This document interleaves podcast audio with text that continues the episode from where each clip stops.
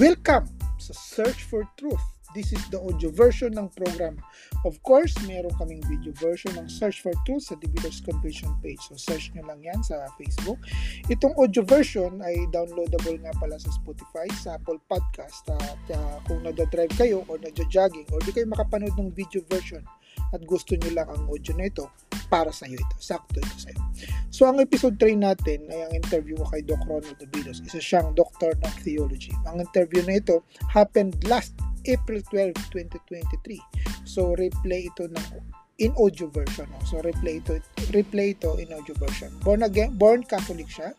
16 years na Jehovah's Witness, then 24 years siyang naging Seventh-day Adventist. At ngayon, isa na siyang born again Christian. At yan ang pinayag niya. Bakit nga ba niya pinili maging born again Christian? So kung interesado kayo sa sa kanyang pahayag, pakinggan niyo ito. Let's go!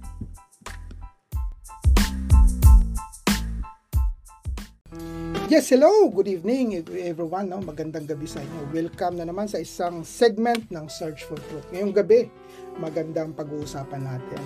Pero wala tayong co-host ngayon, no?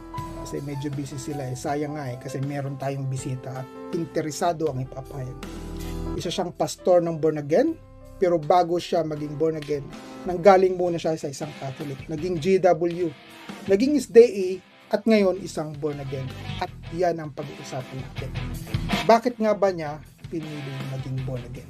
Pero bago natin siya i-welcome, bago natin siya i-introduce sa mga viewers dyan at sa mga makakapanood pa nito, appreciate kung i-share nyo yung live natin at kung may gusto kayong itanong, i-clarify sa kanya.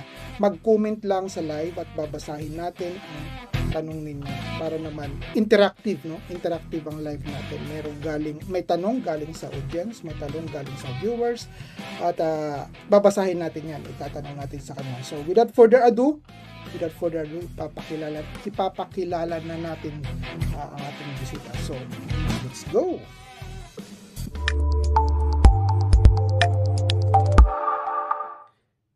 Yes, hello sir. Good evening. Good evening.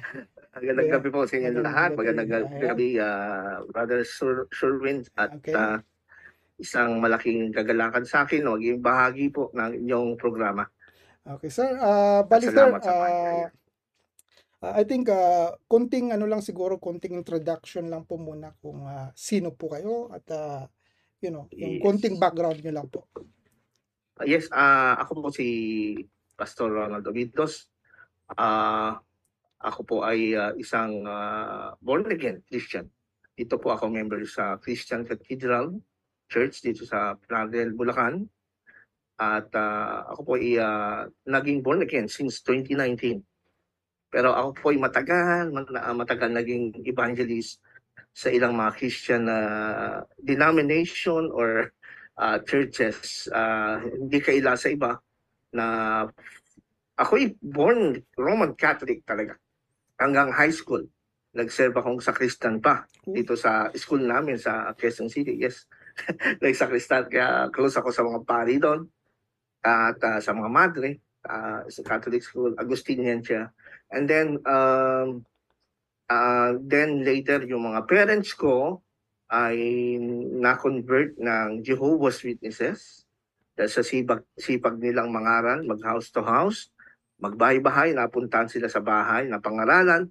At siyempre, kung ano yung religion ng magulang, hindi pwede mag-conflict. Uh, na-convert din ako. Bandang huli, kami magkakapatid, di kami, ako ang panganay. Pero nagkaroon din ng conflict kasi na-convert din ako habang ako yung nagsasakristan sa aming uh, school. So I have to keep quiet. So nagkaroon ng konting conflict.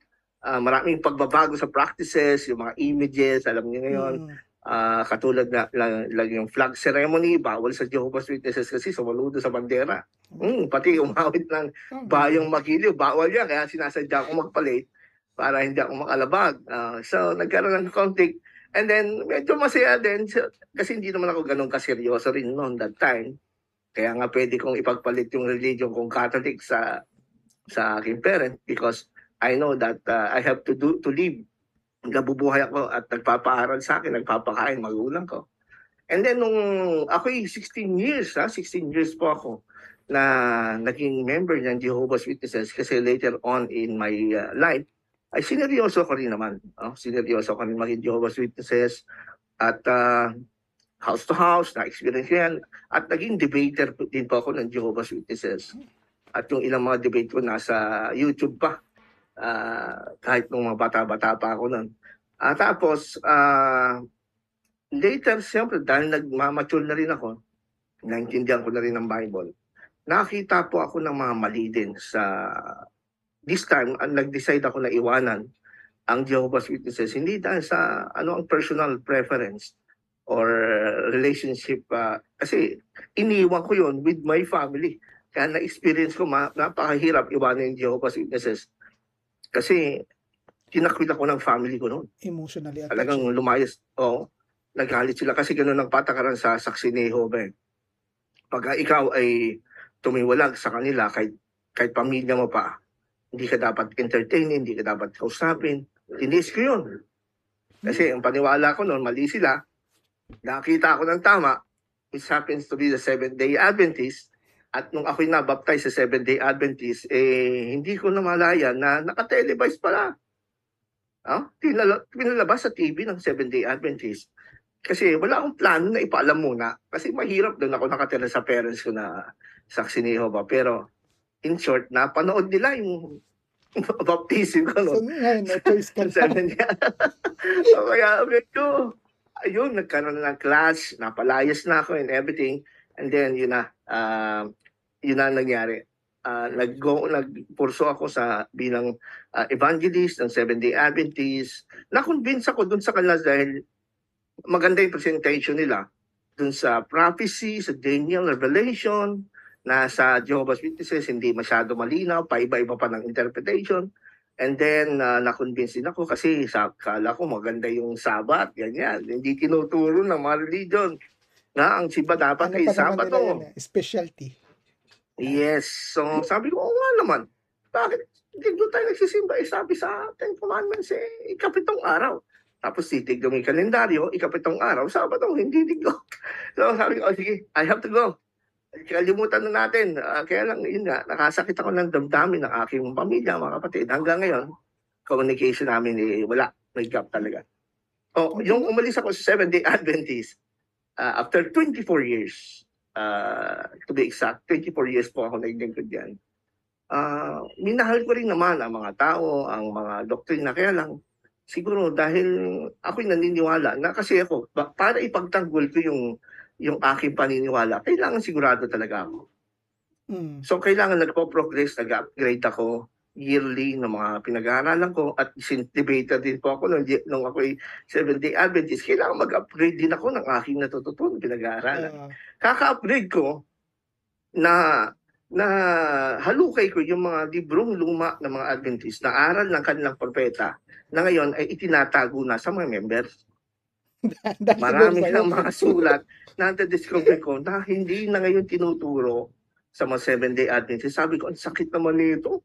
Ha? Kailangan pala ito, isuppress pa ito sa amin kasi magka- magkakaroon talaga ng conflict. At nung kaya nga, nung I bet meron kayong soft copy niyan. Meron po. Sabi In fact, nagka, nung, nung ako yung sa Adventist, meron po akong podcast sa YouTube. Andun lahat ng expose ko. Ah, Mga false prophecy ni Ellen White, yung mga paniwala nun about the investigative judgment, inimbento lang pala yun noong 1850s, kung sino yung mga nag-invento niyan, pati yung Mark of the Beast as Sunday, hindi pala yan eh, yan, pa, yan pala eh, aral lang ng isang sea captain, walang, walang background sa theology, yung mga ganon-ganon. So, hindi nilalabas ganyan sa mga members. So, siyempre, matikilos ako, iniisip ko, kung ito eh, hindi ko ma-defense to, hindi ko makalaban to, eh, paano kung makita na kalaban to, eh, mahirap, di, di natin ma-defend. So, in short, lumabas sa talagang ano, I have to decide na. Ang katwiran ko, eh, kung yung mga magulang ko, naiwan ko eh. Eh, wala namang akong magulang dito, kaya, kaya ko iwanan to. Dahil lang sa aral. So, and then, uh, yun, uh, lumabas nga ako, in short. Sa, pero ito po, no, ah, nung ako'y naghahanap na, ah, may background na rin ako sa born again, in a sense na nakakapakinig ako ng mga At teachings at ng mga mo sila, preachings. no? Yes, yes, totoo yan. In fact, nung ako umalis sa Jehovah's Witnesses, hindi muna kagad ako naging Seventh-day Adventist. Siguro mga two years pa before I I decide to be a Seventh-day Adventist. Palihim ako gumagawa na naghahanap ako. Actually, ah ma- madalas ako magsimba noon sa Baptist. Sa Baptist Church, sa Bible Baptist Church yung malapit sa amin sa Gala, sa May Sosiego. Ah, doon ako nag- nagsabi ko, ang ganda ng worship. Taka, pag, bawat preaching about the Bible, the gospel, that Christ died for our sin at siya lamang ang tumubos sa atin. He is the only Savior, the way, the truth, and life. Tumatago sa puso ko. Tumatagos. Oo, kaya lang sabi ko, teka, eh, Jehovah's Witnesses ako. Dapat, eh, hindi pa ako makadecide. Tumatago siya. And until such time, ba- bago ako mag seven day Adventist nito ah, until such time na pagka meron silang evangelistic crusade, like for example sa Luneta Grandstand, pinupuntahan ko talaga, sumasama ako sa kanilang mga crusade. Then nagugustuhan ko yung preaching ng gospel sa kanila. Na hindi natin tuturo, tuturo sa sa Jehovah's Witnesses. Kasi sa Jehovah's Witnesses, maririnig mo lang, dapat sumunod ka kay Jehovah, dapat mag-house to house ka, ah, dapat maligtas ka sa Armageddon, ah, dapat ikaw ay sumu ikaw ay sumunod at magpasakop sa ah, tinatawag na governing body dahil sila lang ang inatasan ni Jehovah para wala akong nakikita na Christ-centered. Hindi hindi masyado naka-centered kay Christ yung kanilang presentation. Tsaka ang salvation ko ngayon ay parang wala akong assurance din ng salvation. Kasi yun nga, eh pag hindi ka lang mag-house to house sa isang araw, yung kaligtasan mo delikado. Oh, so, Ah, so, so, so, ka sir, nangatok kayo, nangatok din kayo talaga. Nangatok ko rin ako. Nar- naranasan ko yan. Naging, naging missionary ako, naging full-time ako dyan. Marami din akong naranasan. Naranasan ko rin mabuhusan ako ng ihi Hmm. sa, sa, ah, sa bintana. Naranasan ko rin pahabol sa aso. Ha? Habul, habulin ng itak. Pero sa pakiramdam ko nun, eh, siyempre, ginagawa ko lang yung ginagawa ni Jesus noon. At mga apostol, di ba, nag-house toast din Hmm. naman sila noon. So, ayun nga po, ah, hanggang ganun lang. Tapos wala akong kasiguradahan na paano pag namatay ako ngayon, saan ako pupunta? I don't have that assurance kasi parang sa paniniwala ko sa Jehovah's Witnesses noon, eh, hanggat ginagawa ko, hanggat ah, ginagawa ko yung inuutos ng Watchtower Society, hanggat pinapangaral ko yung pangalan ni Jehovah, eh, ako'y sigurado na makakamana ng paraiso sa lupa. Yan, ganyan, yan. So, nung ako nasa Baptist, nakita ko, ganda ng, ano ka, ah, Jesus is the way, the truth, and the life. Doon ko naintindihan. Kaya nung after nung crusade na kinikwento ko kanina, dun sa ah, Luneta Grandstand, namigay pa sila ng Bible, sabi ko, wow, di, hindi muna ako uwi. Ginawa ko, punta muna ako doon sa sa Chinese Garden, di ba mayroong ano doon sa Luneta, yung mga nagdidiba-dibate ng mga tambay-tambay. Sumali muna ako. Pero ang tinuturo ko, hindi na ituro na saksi, kundi yung Jesus is the way, the truth, and the life. Oo, No, nag-dive, nag, nag, nag, na. ano na, nag-diversion Yes. na dun ah. Nawala na, nawala. Kasi ang isip ko noon, eh, kung di ka magiging member ng saksi ni Jehovah, hindi ka maliligtas. Mapupuksa ka, ng, masusunog ka sa Armageddon. Ha? Hindi mo alam ang pangalan ng Jehovah. Eh, hindi pa kayo na pinapangalan ng apostol. Wala ka nga basa sa Bible na ang mga apostol ay pinangalan yung pangalan ni Jehovah sa New Testament. So sabi ko, eh, si Jesus pala ang pangalan. The name above every name. Sabi, He is the way, the truth, and the life. Eh, lumalabas sa Jehovah's Witnesses, and the way, the truth, and the life nila, yung Watchtower Organization na siyang nanguna sa ah, Jehovah's Witnesses. Mm. So natuwa ako talaga. Pag uwi ko sa bahay noon, madaling araw na ako nakauwi. Sabi ko, ito pa talaga ang pinangangaral ng mga gusto, hindi Jehovah. Si Jesus ang pinapangaral. And then, uh, dumating ang time, merong ako nakausap na Seventh-day Adventist. Ganun din sila. Sinasabi nila si Jesus, ang way, the truth, and the life. Ganyan, ganyan. Sabi ko, mukhang malapit to ah. Do, tapos yun na, naka-attend ako ng ano, nung kinal, kinang tinatawag din na crusade, gabi-gabi, Daniel and Revelation Seminar. So, bago to. Daniel and Prophecy Seminar dyan sa Manila Center sa Quezon City. Sabi ko, ganda to aral nito. Hindi ko narinig sa Baptist to ha. Sabi ko, tsaka they preach about Jesus naman. Hindi ko pa kilala yung Ellen G. White na yan. Hindi naman nila madalas sinasabi yan kasi ano Oo. ko na. So, doon ako na in nyo. Tapos yung we you know, skip the Ten Commandments, ganyan, ganyan. sabi ko, well, I decide to be a Seventh-day Adventist. Yun lang. Ah, no, na, hirap din kasi I have to choose between my convenience, comfort zone, tsaka yung haharapin ko, ah, alam na, ah, persecution, pagsubok, pinalayas ako Pero, sa amin ng mga ah, parents ko. Ang ang ang ang clarify ko lang clarify ko lang sa sir. Kasi in terms of Godhead ng Mhm. Jehovah Ah, and yes, the, oo. there, Magkaiba yan. ang laki ng difference eh. Totoo, totoo. Yeah. Yung Trinity, ang Jehovah, Wit- G- uh, saksi ni Jehovah kasi, anti-Trinitarian sila. Hindi sila Oo naniniwala nga, sa and then Trinity. is the is anti, anti Yes, Trinity. Nagkaroon ako ng struggle doon. But uh, sa pamamagitan din ng mga books nila, naunawaan ko rin ang Trinity. No? Ang. Trinity pala ay ah, hindi tatlong Diyos. Kasi sa Jehovah's Witnesses, Isa uh, lang. minamali nilang paliwanag, tatlong Diyos daw Oo. yun. Eh yung pala, three persons, one God. Pero at Three least persons, one God. Ah, pero at least sa sa in terms of meron din kasing na-interview ko kasi si Camacho dito. Meron din Mm. somehow similarity yung teachings ng ah, SDA at saka SDA like yung soul sleep. Yan. Tsaka Yes. I think yung yung yung impyerno I think parehas ata sila eh.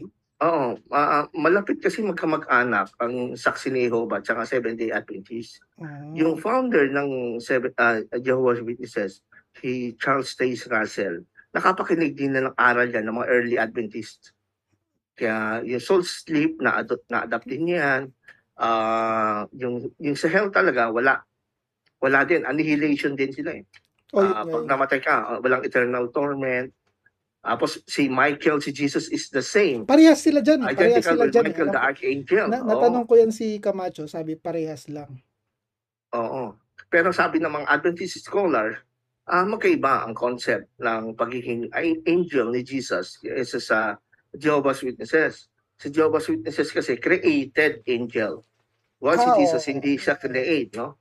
So si Jesus ay created. So medyo mas mabait pa ng konti ang sa mga Seventh-day Adventist pagdating. Pero ganun pa rin, lesser evil pa rin. Mm, Pero matanong ko sir, no? Na, na, na-expose ba kayo sa doktrina ng Catholic? Yes, kasi nag ah, dumaan ako sa catechism eh. Nung high school Mm. ako. So, Ah, sa tingin ako'y ano, ano yung, ano yung, ano yung doktrina ng Catholic na medyo hindi nyo, na, para bang against sa paniniwala nyo na kaya kayo lumipat sa JW? Or that time na lumipat kayo ng JW, medyo bata-bata pa kayo nun na tipong Yeah. no care pa eh. No care pa. Yeah, yeah. ano. Tama, tama. Oo. Mm. Ah, ang tinatanong mo ba noon o yung ngayon na? Yung ngayon, Noon. yung ngayon, yung, yung Ah, ngayon. ngayon, syempre, mas maliwanag na isip ko kaysa nung bata ko. O, pwedeng sabihin ng mga kaibigan natin Katolik, eh, bata ka pa nung kasi wala ka pang alam eh. Kaya umalis ka sa Oo. Catholic. Pero ngayon, Pero kung ngayon, pero ngayon, ka masasabi na eh. ko, eh, siyempre, ah, iba, I, I prefer to be Protestant than Catholic. Ah, biblically and historically. Biblically and historically. Kasi ah, pag biblical lang, subject to maraming interpretation, pag, kahit walang basis sa history, pwede kong mapaniwala na tama interpretation mo. Pero it has to be corroborated with the history at sa mga writings sa mga early church fathers. Ah, yeah, ah, ang masasabi ko, ang, I, I prefer to be Protestant because of its ah, sola, yung tinatawag na Na sola five scriptura. solas. So, sola is that- scriptura, Isa isa ba yan sa mga rason mo sir na bakit nyo pinili maging born again? Kasi sola scriptura talaga dapat. Tama ba? Isa yan Yes. sa mga rason. Totoo yan, totoo yan. So the scriptura is the main reason. Although, ang mga Jehovah's Witnesses at Seventh-day Adventists, they They claim claim. na sola scriptura sila. But No? then, Ah, pero, as I understand it now, ang Jehovah's Witnesses is not really sola scriptura, kundi solo scriptura. solo. Solo scriptura. Magkaiba kasi yung solo scriptura at sola scriptura. Ang solo scriptura, ah, sa madaling maunawaan, eh, sinosolo mo lang interpretation. You don't care. You don't care about the Akala ko historical naman Latin interpretation. words. Hindi, so, so, Latin word din yan. Pwede rin. Pero, ah, ang pag sinabi sa sola scriptura, ay ginagamit yan eh, sola scriptura. Ah, yun eh, yung mga naniniwala na Bible lang itself, we, they do not care about the historic interpretation of the early Christians, yung mga creeds, they do not believe in church fathers, basta kung ano lang nasa Bible. Maraming But- ganyan. Pero ang born again usually hindi rin naman din talaga you typically naniniwala sa mga chi- chi- teachings ng early church father, di ba? naniniwala naman sila pero hindi sila masyado exposed doon. Hindi sila masyado exposed. So, most probably, ako, in my, ano, in my observation na, yan din ang sakit ng iba ng mga kapatid natin sa born again, evangelicals, ay hindi na naintindihan ng pagkakaiba ng solo escritura at sola escritura. Nung, nung, nung ito, i- ang sola escritura ay unang i-promote nila Martin Luther, at ang mga early uh, European uh, protesters, they do not mean, katulad sila Calvin, sila Zwingli, sila, they do not mean solo na they, we do not need the early church creeds, we do not believe in the church councils, hindi. They have to, they consider also the church council, they also consider the church fathers in their understanding, may tinutu- tinatawag na regula fidei, na in order to arrive at interpretation. Kaya nga sabi dun sa uh, First Peter T15, uh, ang church, ang pillar and uh, foundation Uh, ng truth, the ground. The church, hindi ang hindi, Bible. hindi The Bible. church. Siyempre, priority doon ang Bible at ito lang ang infallible. And then, yung mga testimony ng mga fathers, councils, mga summary of statement of belief, yung mga uh, Athanasian Creed na yan, Dapat yan i-support na lang. Dapat Yun mag-jive doon sa... Yeah, kailangan magja-jive. Pero ang ang basis pa rin ng ang- ng ng ground pa rin ng ah, test na authority pa rin ang pinakaiba ng Protestant is only the the infallible inspired word of God lang ang talagang final says at may final authority. Unlike sa Catholic, dalawa kasi ang authority ng Catholic eh. Pag sinabi kasi sa Catholic na salita ng Diyos, word of God, it is both the written scripture and the oral tradition. Kaya nga Mm. tinatawag ng mga theologians niya na tradition 2. Tradition 2. Ang solo scriptura, ang, ang kanyang code, kumbaga, tradition 1. Then, We, the Protestants also believe in tradition. Pero yung tradition na as it is written and, and with jive at uh, in harmony with the scriptures ng mga fathers exactly. okay. Pero ah, yun ang pinakaiba. Yun, yun din ang uh, inayawan ko sa Catholic. Although merong pagdebate dyan ng mga Katoliko mismo, kasi merong mga traditional Catholic, merong mga progressive Catholic, di ba? Ang progressive Catholic, ah, may mga, magkaiba lang point of view yan eh. di ba, pero Hindi sir, di ba, di ba, bi, sa, sa, sa born again din, alam ko sa born again, wala ring specific na ah, teachings eh. Wala ring para bang harmony ng teachings. Hindi, un- unlike, unlike JW, dapat merong, meron silang ah, sinusundan ng syllabus. Unlike INC, may sinusundan na silang syllabus. Pero sa Parang born again, uniformity, Oo. uniformity in parang sa born again, po pwedeng magkaroon ng differences of belief eh.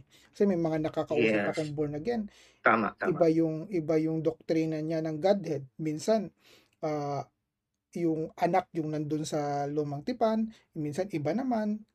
Pero alam mo, yun, minsan nagkakaroon ng difference dun sa pagkakatawang tao ng anak, yung yung yung dual nature, paano ini-explain. So Yeah. in a sense sa sa sa isang born again, wala siyang uniformity of Well, ah ang masasabi ko dyan, na nakaka-relate ako sa sinasabi mo kasi pag nakakausap mo yung mga born again members na hindi masyado aral sa theology, yung mga narinig lang nila. Pero pag tinignan mo yung official teachings nila, eh ito'y ah, in harmony rin with the ancient creeds, lalo na pagdating sa deity of Christ, Trinity. Pero pag mga members lang na hindi masyado aral, they are not trained to ano to Mm. study and iba-iba discuss yung about ano, theology. iba-iba yung Nagkakaiba na understanding. Kaya nga isa din sa dahilan na ah, ang, ang ang nakita ko kung purpose ko dito sa born again na ah, group ay to teach them theology and apologetics. In fact, natutuwa nga ako dahil ngayon marami ng born again natututo ng apologetics. Natutunan, natututunan na ganun pala, iba pala yung solo escritura. Iba pala yung sola escritura. Kasi sinasabi ko nga sa kanila sa apologetics, ang, ang binabanatan ng mga, ng, ng mga Catholic, hindi naman sola escritura. Eh. Ang, ang binabanat ng mga Catholic sa atin, hindi sola escritura, kundi solo escritura. Halimbawa, tatanungin ng Catholic, eh, eh bakit kung kung Bible lang eh saan diyan sa Bible sa 66 books nyo na sinabi na 66 books lang talaga ang canon wala naman o, hindi naman kami tutol doon eh ang talagang sola escritura they believe in the ano in that tradition as well. Kung paano na nabuo ang Bible. I see, sir. Yan so, ang so, ano. sir, ah, kuha tayo ng tanong galing sa audience, no? Ah, Okay. eh, ah, kuha lang tayo ng tanong dito. Si Sir Emmanuel, ang, ang, ang co-host ko kasi ka- kanina hindi siya available. I think ah, nasa chat room siya. Nag, nagtanong siya, sa, sabi ni Sir Manny, noong kayo ay naging JW, ano naman po, ano, ano ang hindi nyo nagustuhan sa dati nyong kinaaniban? I mean, ah, di ba, nag-JW kayo?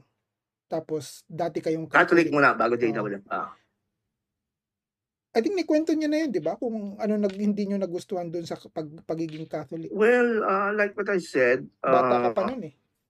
hindi pa, bata pa naman ako noon. Pero ang isa sa nakita ko nung nag-aaral na ako sa Jehovah's Witnesses, yung paggamit ng mga images. Hindi dapat gumamit ng images. Uh, binasa kasi sa akin nung, nung nagba-Bible study sa akin Jehovah's Witnesses, Exodus chapter 20, ganyan-ganyan. Huwag kang gagawa ng larawan, magluluhuran. Tapos Ah. binabasa pa sa akin yung Matthew chapter 6 na huwag mong tawagin Father. ah? Huwag yun nga eh. Pag- pag- pag-. Pero pero ngayon sir, pero Mama ngayon, Mary, Oo. ganyan.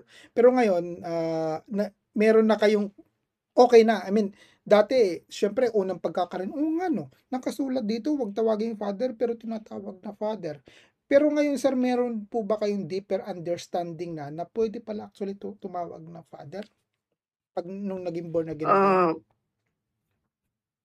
well, hindi as a title. As a title, hindi as a title.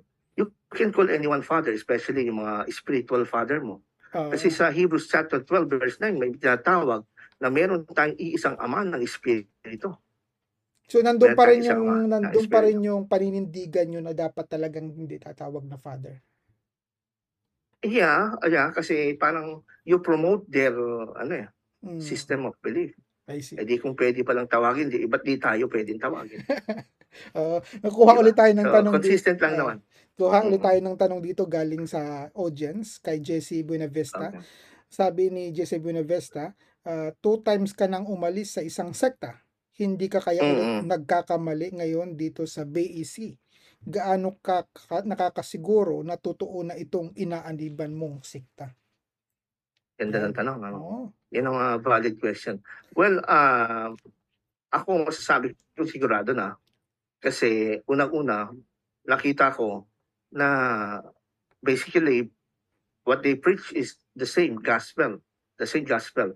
At uh, para sa akin kasi ayon na rin sa Bible, ang test to know what is true or not, hindi yung pangalan ng religion, pangalan ng iglesia, ha? kundi yung sinasabi po sa Ja- Galatians chapter 1 verse 8 na kung meron man sa inyo mangaral, kahimat kami.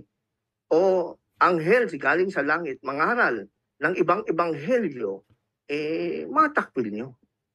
Yan.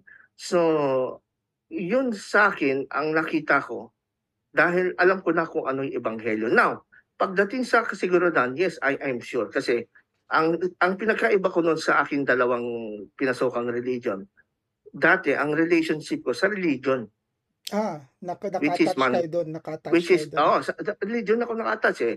Sa teachings ng religion, sa human government ng religion, sa pangalan ng religion, which is, alam natin na infallible. This time, masasabi kong tama ako kasi hindi naman sa religion ng born again ako, na ako din. But in, in, uh, in the person of the Son of God, si Jesus Christ, this time is not religion anymore. It has nothing to do, to do with religion. It has something to do with my personal relationship with my Lord and Savior Jesus Christ. Okay. Yan. Ah, s- So, ayan. ang iniwan ko noon sa dati, yung religion. Pero yung si Jesus, hindi ko iniwan. Kasi hanggang yon kasama ko na talaga siya. Eh, most of the most of the meron meron din kasi ako na interview one, one time dito na si si isang born again si Pastor Rosendo. Lagi nilang claim yan eh. ah, hindi religion, kundi relationship kami. Correct. So, do you subscribe to that idea na wala dapat religion, kundi meron dapat relationship? Technically kasi, technically, ah technically, kung gagamitin natin talaga yung sa original usage ng reli- religion, Latin kasi religion, religare, Uh, relationship, pakikipag-ugnayan sa Panginoon. It is not referring to institutional religion. Mm, Nasa Bible, sa James chapter 1, verse 627, di ba? Ato ang relihiyong dalisay. Religion binanggit eh. Kasi sa panahon natin, pag sinabing religion, eh, ang connotation eh, religious institution na nakarehistro sa sect or religious organization. Pero basically, religion means a way of worship. You know, the way of worship that reconciles us to God.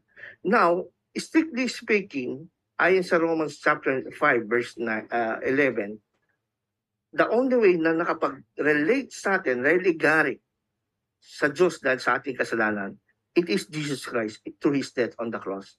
Hindi naman institution, hindi naman nagtayo si Jesus ng institution. Pero ako naniniwala na once na ang isang tao yung born again by by the grace of God through his faith in Christ, siyempre kailangan lumago ka sa pananampalataya.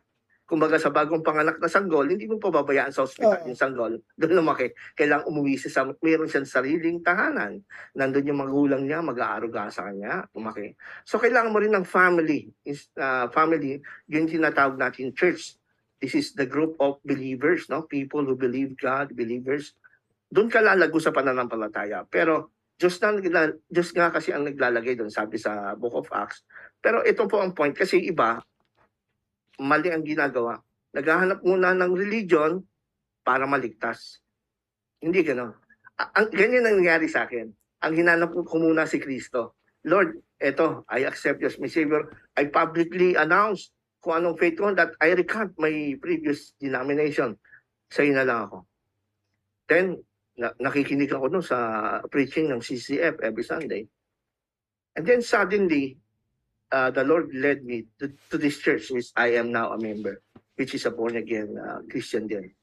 So, ang hinanap ko si Kristo muna, then siya na bahala na maglagay sa iyo. Because it is the Lord who adds you to the church for your growth after you save. Hindi ka pupunta sa church para ma-save.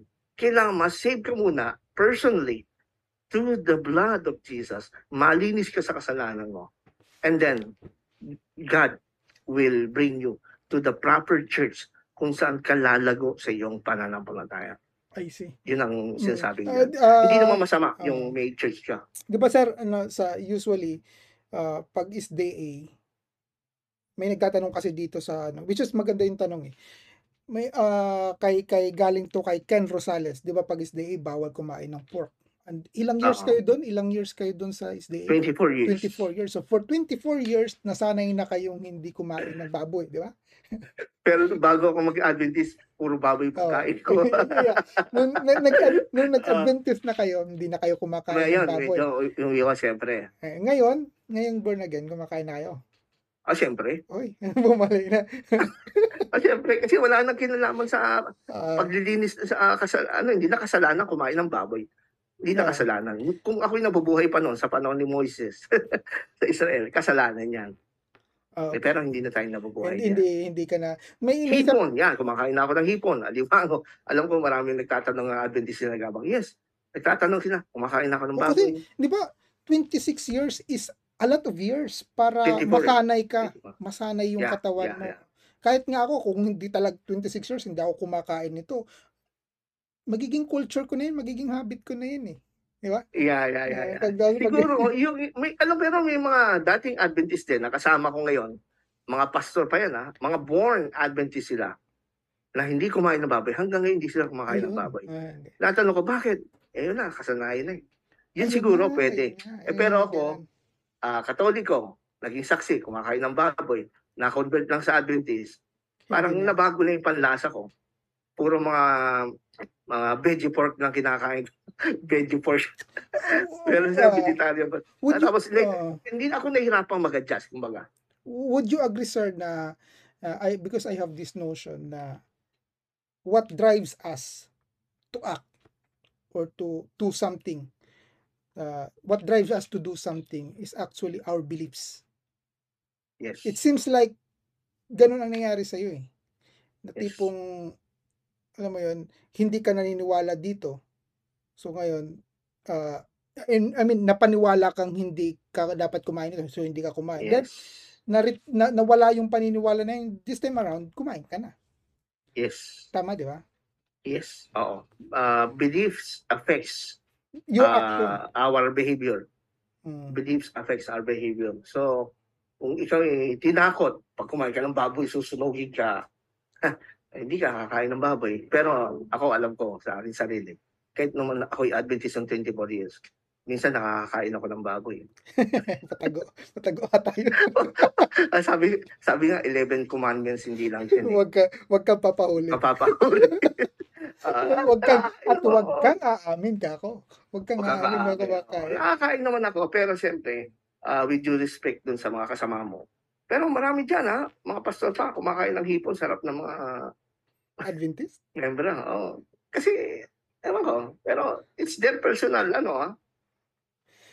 Is, is there is there own uh, I think pa personal preference yan eh na may nag, may nagtatanong may nagtatanong dito sir ah, kasi ka- na, na, nabanggit nyo kanina yung religion eh Ah, ano po ba yung pinaka galing kay galing kay ah, Jojo Labar Gutierrez ano po ba yung meaning ng religion sa'yo I think sabi mo religare yun di ba tubayan Yeah, yeah. Kung kunin natin talaga yung ano, etymology, ah muling pakipag-ugnayan, relationship, Buling it is a part of relationship.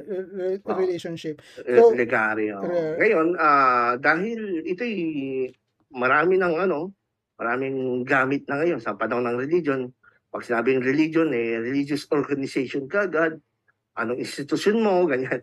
Hindi ko masyado ginagamit yan. Kaya pagka nag-explain ako ng topic about religion or relationship, pinapaliwanag ko muna ang ibig sabihin nito. ah, So, ang, ang, ang kinikita kong religion, eh, yung, yung kung ano yung connotation ngayon ng mga tao.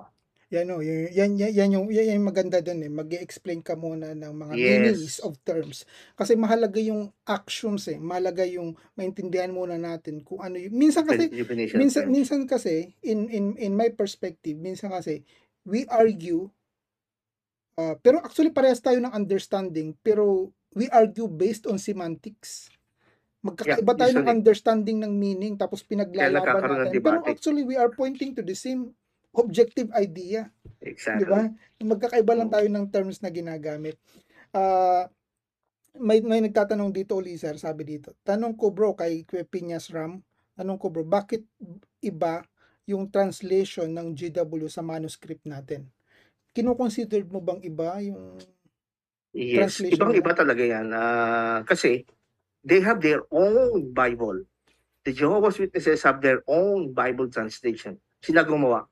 At ang mga translate nito, mga members ng Jehovah's Witnesses na hindi expert sa Hebrew and Greek. Pero Kaya they oh. have uh, the freedom to change whatever uh, the text has to say, for example, in favor of Christ's deity. Kasi if you read the whole Bible, just talaga si Jesus. Pero dahil sa Jehovah's Witnesses, they believe na si Jesus ay maliit na Diyos, mighty God. So ang ginawa nila, they have to change the word in John 1.1. In the beginning was the word, and the word was with God, and the word was a God. A Pero- pero, God. sir, uh, uh, during that period, during that period na ikaw ay as ang GW, do you believe na talagang hindi nila binabago yung translation? nung yung kung paniwala ko noon, eh, sila naman eh, totoong, yung mga leaders naman namin nag-translate yan, eh, God-inspired naman yan eh. Mga, and oh, parang, ganyan paniwala. parang appeal to authority ah. Appeal to authority, yes. So, mas Sina- matalino sila, mas magaling sila, kasi sila ay mayroong inspired, anointed ng Holy Spirit. Kasi sa amin sa Jehovah's Witnesses, dalawang klase ang kaligtasan. Merong ta- pupunta lang sa langit, kasi hindi lahat ng Jehovah's Witnesses pupunta sa langit. Yung mapupunta sa langit, 144,000 lang ang bilang. Sila lang ang pupunta sa langit. Tapos yung 144,000. din sa lupa, eh, ano yun, yun para lang sa paradise pagdating ng 1,000 years. So yun yung makalupang pag-asa na tinatawag na. So yung makalangit na pag-asa, sila yung mga nag-translate ng New World Translation. Kaya ang bilib, ang, ang hangang-hanga kami noon, naniniwala kami na tama ang translation kasi mga makalangit to eh. Ha? Sila yung merong uh, Holy Spirit, kami makalupa, wala kami Holy Spirit, nakiki, ano lang kami, nakikisaling pusa lang baga. Mm. Oo, kaya they are authorized for us, no, as a Jehovah's Witnesses, mag- mag-translate ng Bible kahit against sa, sa talagang uh, manuscript ng Bible. Ah, I see. Yeah. Yun nga. Ah, parang na, ang nangyayari. New World Translation of the Oo. Holy Scriptures ang pangalan Pero hindi Bible. usually hindi ko pa nababa hindi ko pa nababasa yan kasi O baka meron ka dyan, tapon mo na. Sa, sa, sa mga GW nating Oo. sa mga GW nating viewers diyan ah, sorry. paglalambing Sorry. lang pagla, pagla, lang. paglalambing lang daw yun. Alam bigla. eh, anyway sir may nagtatanong Mm. ulit dito sabi Mhm. dito ah, para sa iyo ah, ah, paano po masasabi ang tao ay tunay nang na born again sabi ni Abi Tehome nagtatanong siya paano mo masasabi na ang tayo tao katulad eh, na, na ikaw na na convert na sa born again na Yes. ngang tunay na na born again Ah, siyempre ako muna ang kapagpapatunay sa sarili ko kasi kung ibang tao mahirap eh. Hindi mo alam eh. Ah, kasi mayroong ibang tao sa harap mo, born again siya, yung pala. Pag mag-isa na lang siya sa buhay niya at uh, lahat kasama, burn again. well, ang para makita natin yung totoong born again, kasi ang, ang concept ng born again, ah, sabi dito sa book ng Titus chapter 3 verse 5, ah, ah, sabi ng Titus 3.5, na i-refer ko lang tong text na to, He saved us not because of the works done by us in righteousness, but according to His mercy, by washing of regeneration and renewal of the Holy Spirit. Pag sinabi kasing ikaw ay tunay na born again, ikaw ay na-saved by the grace of God, hindi sa ma- dahil mabait ka o mabuti ka o ikay matulungin, hindi. Na-save ka lang because by the grace of God. Kasi walang perfect, walang matuwid sa atin kahit sino. Now, ito ito yung sinasabi mong yung- faith alone sir no Yes, by faith alone, no? By faith alone, para ma- ma-reconcile ka kay Jesus, si kay, kay God the Father. Mhm. Ano? Yun ang tinatawag na justification by faith. And then after you justify by faith, of course, andyan na lalakad ka na, kailangan may pagbabago na sa buhay mo because sanctification means you are not being renewed no, by the power of the Holy Spirit. Sabi nga ng verse na binasa natin, nahugasan na yung kasalanan mo, regeneration, renewal of the Holy Spirit. So yung tanong, paano masasabi niya ikay nagbago? Well, sa buhay ko, ang dami nagbago talaga. Ang dami. Ah, nung ako yung Seventh-day Adventist, hindi na kayo kumakain ng baboy ay, ay di kayo kumakain naman naging kumakain Oo. Tsaka ano, ah, masasabi ko sa ri- sarili ko, mas paimbabaw ako nung kesa ngayon. Mas hipokri- hipokrito ako nung kesa ngayon. Ah, kasi talagang dito makikita na babaguhin ka ng Panginoon kasi takot ka na gumawa ng kasalanan. Kasi ngayon, takot ka na gumawa ng kasalanan, hindi dahil baka ma- may makakita sa'yo, baka ikaw ay ano, hindi, Hmm. takot ka na gumawa ng kasalanan kasi alam mo kasama na ang Diyos at siya na ay nasa puso mo. Di ba? Parang yung anak yan eh. Sabi ng tatay, oh, anak, yung cake dito sa mesa, huwag mo kakainin ha. O, di, siyempre, habang nandun yung tatay, yung anak, hindi niya kakainin yung cake. Eh ngayon, umalis yung tatay. Anak, babalik ako bukas. Sabi ng anak, aba, wala si tatay. Makakain ako ng cake. Eh, pag kinain niya cake, hindi niya mahal tatay niya. Pero kung sa kabila na umalis na yung tatay niya, sabi niya, ay, sabi ni tatay, mahal ko si tatay, huwag ko kakain ng cake kaya kahit wala siya, susundin ko yung gusto niya. Pero pero ah bilang Catholic bilang Catholic or bilang JW or bilang ah, SDA, hindi ba sila sumusunod ng ganong klaseng concept also? Na kahit yes, wala meron, meron naman kasi, eh, ah, meron naman kasi naniniwala ako. Ang pagiging born again kasi hindi naman naka, naka intact yan sa isang religious organization. Oo. Kahit sa mga Catholic, may mga born again yan. Kasi ang pagiging born again, hindi yung nag-join ka sa religion. Born again is not a religion. It is not a religious institution. Born again is the experience of renewal. Yung sinasabi natin kanina. renewal of Yung- your mind, yung the renewal spirit. of the spirit. individual po ito. Individual. Ang kaligtasan kasi is personal relationship, hindi by joining the church. Okay. So, ah, kaya ako naniniwala, kahit sa Catholic, may mga born again dyan, individually, kahit sa mga Jehovah's Witnesses, kahit sa Seventh-day Adventists, may mga anak so, ng so, Diyos so dyan. just to confirm, sir, no, you are saying, basically saying, that regardless kung ikaw is ang Katoliko, regardless kung ikaw is DA, kung regardless Yes. kung ikaw ay JW, Yes, or yes. whatever organization you are in, po pwede ka Mm. actually uh, maligtas o ma, ma- Yes, yes, maging- you can. Ang ma- salvation is not by religion, by institution. But how It's about by yung personal. ano, is it is it also by doctrinal? Paano yung iba yung understanding nila sa Godhead?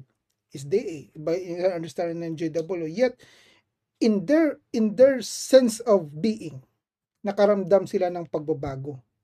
Yet iba pa rin yung sinusubscribe nilang ah, doktrina. Does that mean na itong tao ay na born again? Yes, possible. Possible yan. Ah, kasi ang priority ng Panginoon, hindi muna kailangan niya maunawa muna yung Trinity bago ka maligtas. Ang priority ng Panginoon ay yung kaligtasan ng kaluluwa. Ako naniniwala na maraming naligtas, na namatay, nasa heaven na ngayon, hindi na naintindihan ng Trinity.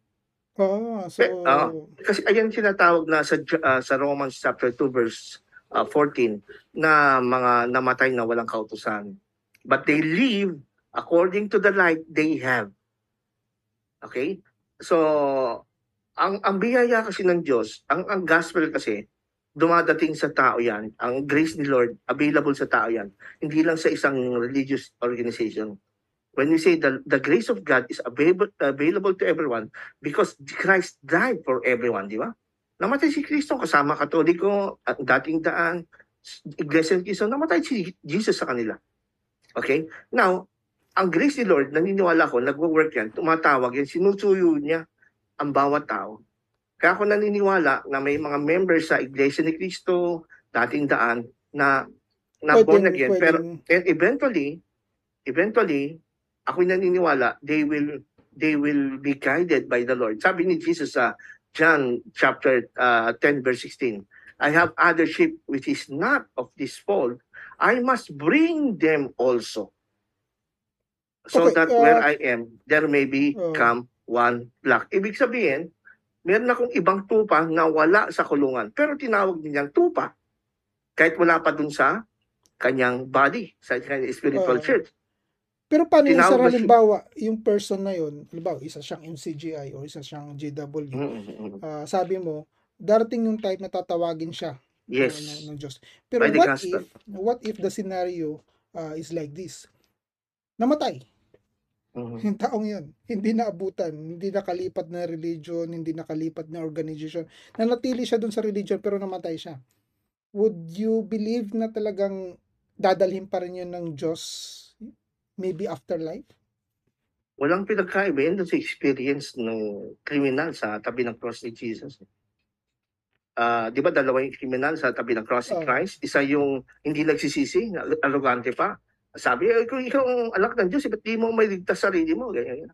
Tapos yung isa, di ba, nagsisi. So, tapos wala Sabi siyang, niya, isa- wala siyang, wala, wala Tayo deserving natin mamatay. Siya hindi. Siya Hmm. anak ng Diyos.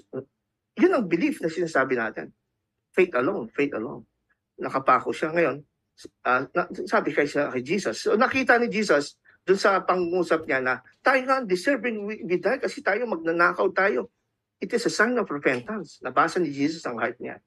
So, sabi nung magnakaw, sama mo ko Panginoon, may willingness siya ngayon na sumurrender kay Jesus. regardless kung hindi niya man totally na Hindi naman tinanong ni Jesus, eh teka, ano ba religion mo? O, ano ba naintindihan mo? Ano ba yung Godhead mo? Wait Oo, lang, ano wait ba yung lang. No. Kumakain ka ba ng baboy? Wait Yes, lang. no, hindi yun. Yan nga po eh. Yun nga po, kaya sabi ni Jesus, ah, totoong sinasabi ko ngayon, kasasamahin kita sa paraiso. So, So, Certainly, na, naligtas. Uh, so you are basically saying that as long as you believe in Jesus Exactly. Christ, you believe in Jesus Christ, regardless kung uh, ano yung view mo sa kanya, regardless kung tinitingnan mo siyang Exactly. tao, regardless kung tinitingnan mo siyang Diyos, so long as you believe in His works, so long as you believe in His words, 'yan ay possible maligtas. Yes, pero ako naniniwala na we are all saved by the grace of God. Ang ang mag initiate Is ng salvation grace. sa atin, Is the it is the grace. grace. Diyos pa rin ang mag-uuna. Mm. In fact, si Jesus Christ kasi, sabi niya si John 12.31, ah, pag ako'y naitaas na, ay aking ilalapit sa akin ang lahat ng tao. I will draw all men to me. All men, ha? Kaya ikaw, anong religion mo? Pero siyempre, paglapit na yun, susuyuin ng Diyos by His grace, gagawa siya ng para ma, ma, masuyo ka, ang tao pa rin magde-decide kung magpapasuyo siya o hindi. Now, ako'y, ako'y naniniwala na ang grace ng Diyos na yon ay gumagana siya pag nakarinig yung taong yon ng totoong gospel. Ang sabi kasi dito sa, sa Romans, chapter 10, verse 17, ano, uh, 16, 17, Romans 10, 16, 17. But they have not all obeyed the gospel. For Isaiah says, Lord, who has believed what he has heard from us? Sa verse 17, so faith, faith ha, comes from hearing, and hearing through the words of Christ. So, saan daw nagsisimula ang faith? Sa pakikinig. At ang pakikinig saan? Sa word ni Christ. Not necessarily yung doktrina ng, ng Not church. necessarily yung kung Diyos ba si Kristo, Trinity, hindi. The word of Christ regarding salvation. I see, I see. So, regarding ah, salvation. ang, ang, ang, ang pagkakaintindi ko kasi, the big difference, the big difference between Catholic Church and then, uh, I'm not sure with GW, I'm not sure with the SDA, but uh, the big difference on the salvation uh, doctrine sa, sa Catholic is faith plus works. And the born again is faith alone, di ba? Mhm, Most of the time. Mhm. Tama, ta- tama ba, sir? Yes, tama, tama. Ah. Tama. Ah, sa, sa born again kasi, pag sinabing faith, living faith kailangan yon Living faith, buhay na pananampalataya. Na talagang ikay sumampalataya, hindi dahil na, ah, naunawaan mo lang. No, it's not because naintindihan mo lang. Kailangan magkaroon ng conviction sa heart. Siyempre sa una muna, ulo muna ang umuna ako eh. Mm. Ngayon naunawaan mo, at tanungin mo yung sarili mo, anong gagawin ko ngayon? Ganito palang kaligtasan. Sa mga, ng, through the grace of God, by the Holy Spirit, kakausapin niya ng puso mo. Will you give yourself to Christ now? Naunawaan mo na makasalanan ka, hindi mo kaya idigtas ang sarili mo. Ha? You just surrender your life to Jesus, accept Him as Lord and Savior. Pag nag-decide ka, then, yun na, doon na nagsisimula yung conversion na tinatawag. You will be born again. Di ba Okay. pero di, pero di ba sir ang faith pag sinabi kasing faith ang base sa Hebrews 11:1 it is confidence in the things you are hoping for. Yes. di ba? Correct. And and ang confidence confidence actually is a feeling. It's Yes. it, it is a fe- gut feeling na talagang you are May assured assurance, na talagang ito ay totoo. Yeah. But then, di ba dapat ang confidence, hindi ka naman bigla-bigla nagkakaroon ng confidence nang wala kang reason behind it eh. Exactly. wala kang Hindi, hindi reason. ito blind faith, ha? Oh. Iba yung blind faith o leap of faith. Do you Ito consider, ay conviction of the things not seen, pero may assurance ka na kasi may evidence ka. Oh. Okay, kasi magkakaroon ka lang ng assurance at hope, asahan, kung pag may narinig ka at, ay- eh, at example, naintindihan mo siya? At, at naintindihan mo. ah, yes. Uh, do you not Hmm. consider that understanding, ano ba, may narinig ako, and then uh, may narinig ako, syempre hindi lang ako basta-basta maniniwala. I have to Yes. I have to see kung talagang tama yung sinasabi. Sinasabi niya, I have to search. Do you not consider that as a work? Na Ah, para hindi. mag ma-develop yung confidence mo, kailangan kong i mag-search, kailangan kong pag-aralan. It seems like that's a process of working. Di ba sir? Kasi naman ang ang ang ang desisyon kasi may ganyan akong kausap uh, Bible study ko last week. Ano siya, Muslim siya. Ang dami niyang tanong sa Bible, sabi ko, ah meron pa siyang mga sinasabi na ah, kailangan ko muna makita tong tanda na hinihingi ko. Pag di ko nakita to, hindi ako magde-decide maging Christian, sabi ko. Sabi niya gano'n.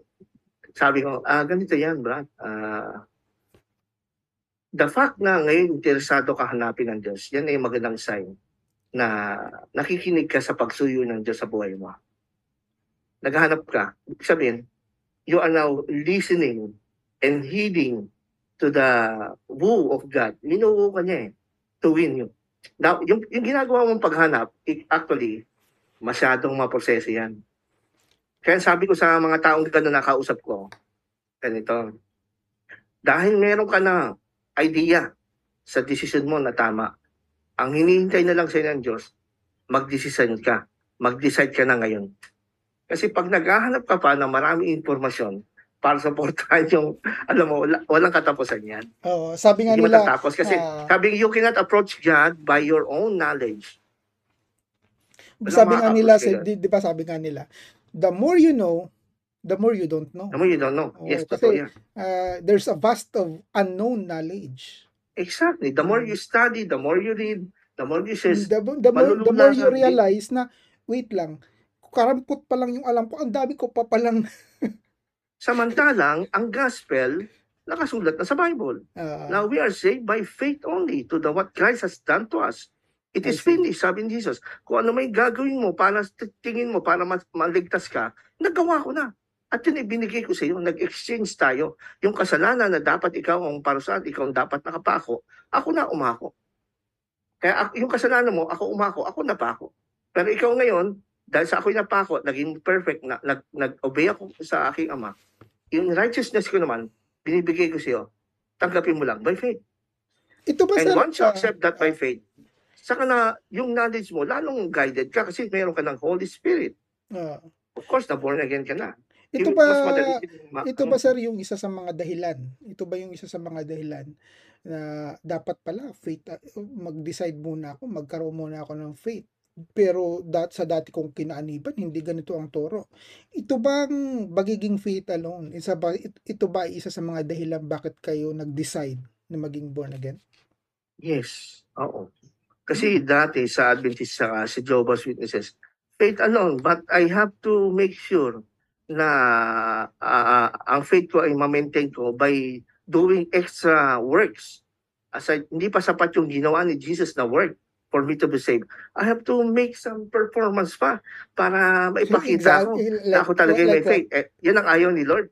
Like performance like what? Ito, kailangan ko pang magpursigi, kailangan ko pang maraming dapat gawin na bagay na magaganda.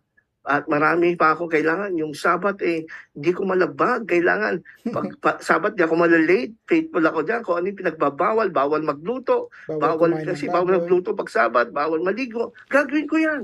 Para maligtas. Grabe naman yan, bawal maligo. Ganun- Hindi, hindi naman siguro yan. Ganun ang turo ng propeta nila. Ngayon yung mga Adventist ngayon na medyo bago-bago, na, naninibago doon, hindi nung ganyan turo. Eh, siyempre, hindi, hindi na sinasabi sa inyo. Pero yun ang mga nahalukay ko. Sinasabi ko ngayon. Ay, pero, pero na masyado naman ata ano yan, extreme na pati, pati. Ayun yung sabi ni Ellen White eh.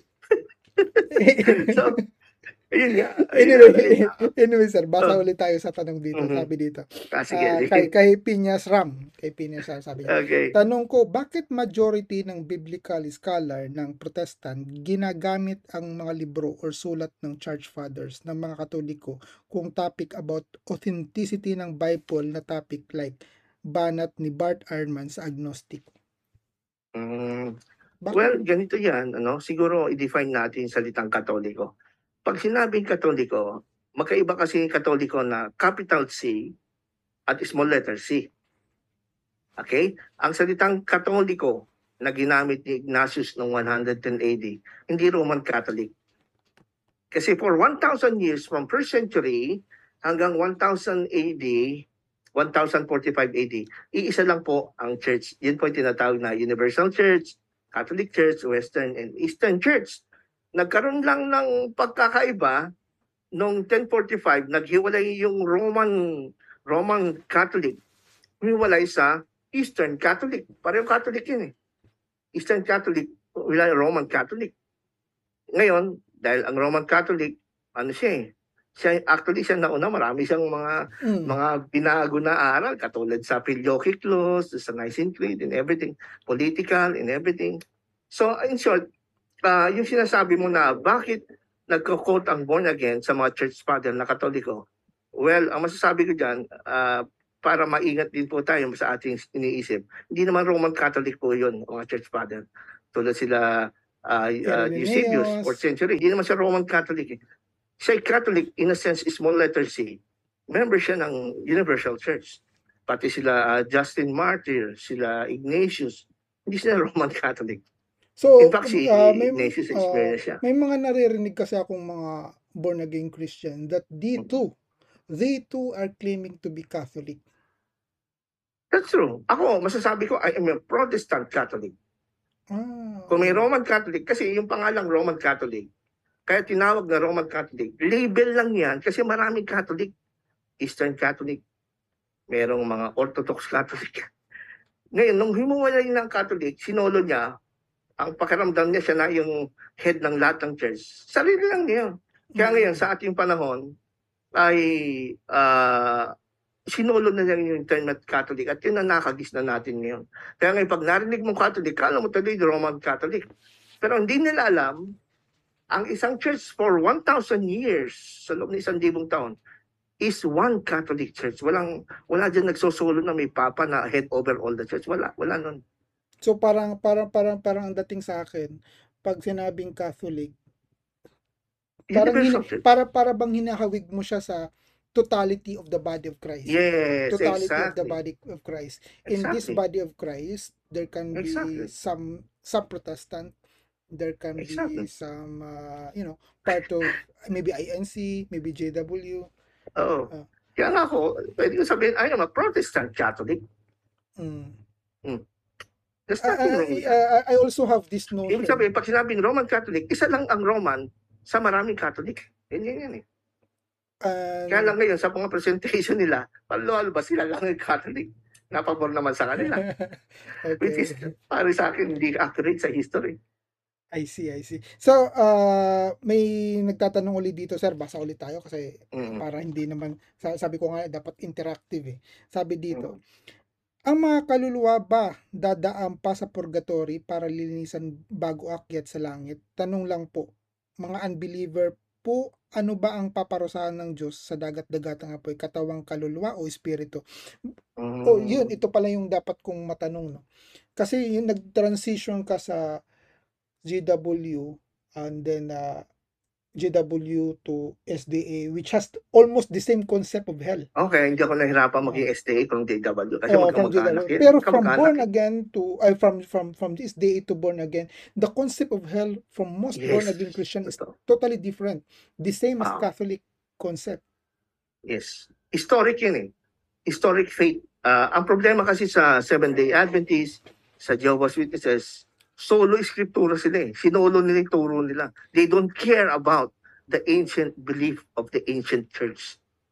Unlike ang mga Protestant, ah, katulad hanggang ngayon, we also consider the belief of the early church. Kaya nga, I, I, I use early church fathers, ancient creeds.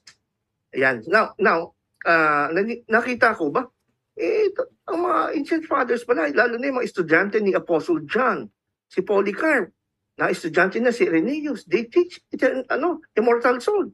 Eh kung sila estudyante ni Apostle John, saan nila makukuha yung idea na immortal soul? Eh dito sa, to, sa, Apostle John. I see. Yeah. Kaya if you don't consider the history, eh magkakaroon ka nga ma, ng ma, ma, ma, ng ano weirdo. ka, medyo pag pag pag nag nag nag-concentrate ka lang doon sa interpretation nila at hindi may consider yung Yes. yung paniniwala. Pero pero sir, 'di ba, uh, it doesn't necessarily follow na pag tinuturo ng second century church fathers o third century fathers o fourth century fathers ang ganitong katuruan, it doesn't necessarily follow na itong katuruan ay the same katuruan ng mga apostles. Kasi somehow there's a gap. yes. There- there- there's a gap of around 100 years. Exactly. And from based from my understanding, based from my understanding, yung ganid na lobo, hindi yun nag-start on later part, kundi the moment, I think 33 AD, the moment na nag-start ng kumalat, dyan na may pumapasok. Di ba? Actually, yung term na antichrist na ginagamit ngayon ng maraming preachers, na darating na antikristo, malapit na, 666, wala naman sa Book of Revelation na antichrist eh. Noon dun, nun lang yung mababasa pag tinig niyo sa Bible Concordance, yung word na antichrist. Andun lang yun sa 1 John, 2 John. At gumamit lang si John kasi nung time na yan ni John, ay Merong isang dating Kristiyano, si Serentus, nagturo ng Gnosticism. Siya yung tinutukoy ni John na Antichrist. Pero si John sumulat ng Revelation, ba't di niya ginamit Antichrist daw? Ba't ngayon maraming preachers nagsasabi Antichrist is coming? Pero dumating na, sabi ni John, nandito na ngayon sa sanlibutan. Oh, yun. Pero, pero yung point mo, na yes, hindi perfect ang mga church fathers.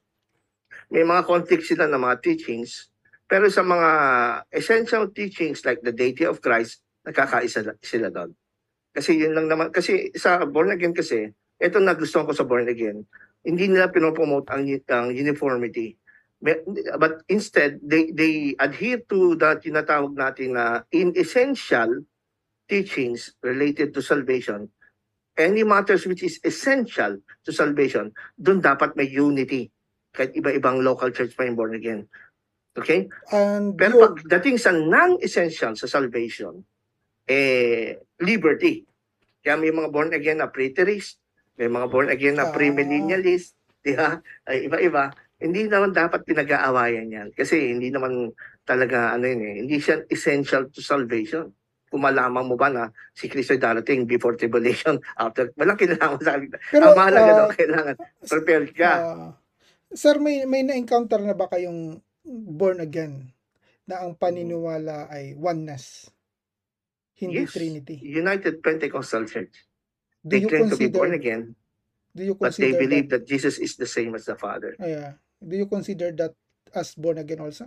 Possible? No, right? Uh, individually, some of them might be true born again, but as a group, as a corporate religion, uh, I don't think so. Kasi hindi tinatanggap talaga ng ano yan. Kasi noon pa, sa panahon pa ng, ng mga church fathers doon, second, third century, eh, ano din eh, uh, nirepute na yun ng mga early fathers, yung Oo. oneness, Mon- Sabellianism, di ba? Yung Pero Mon- uh, you mentioned kasi na it is essential ah, yung essential doctrine ba regarding sa salvation.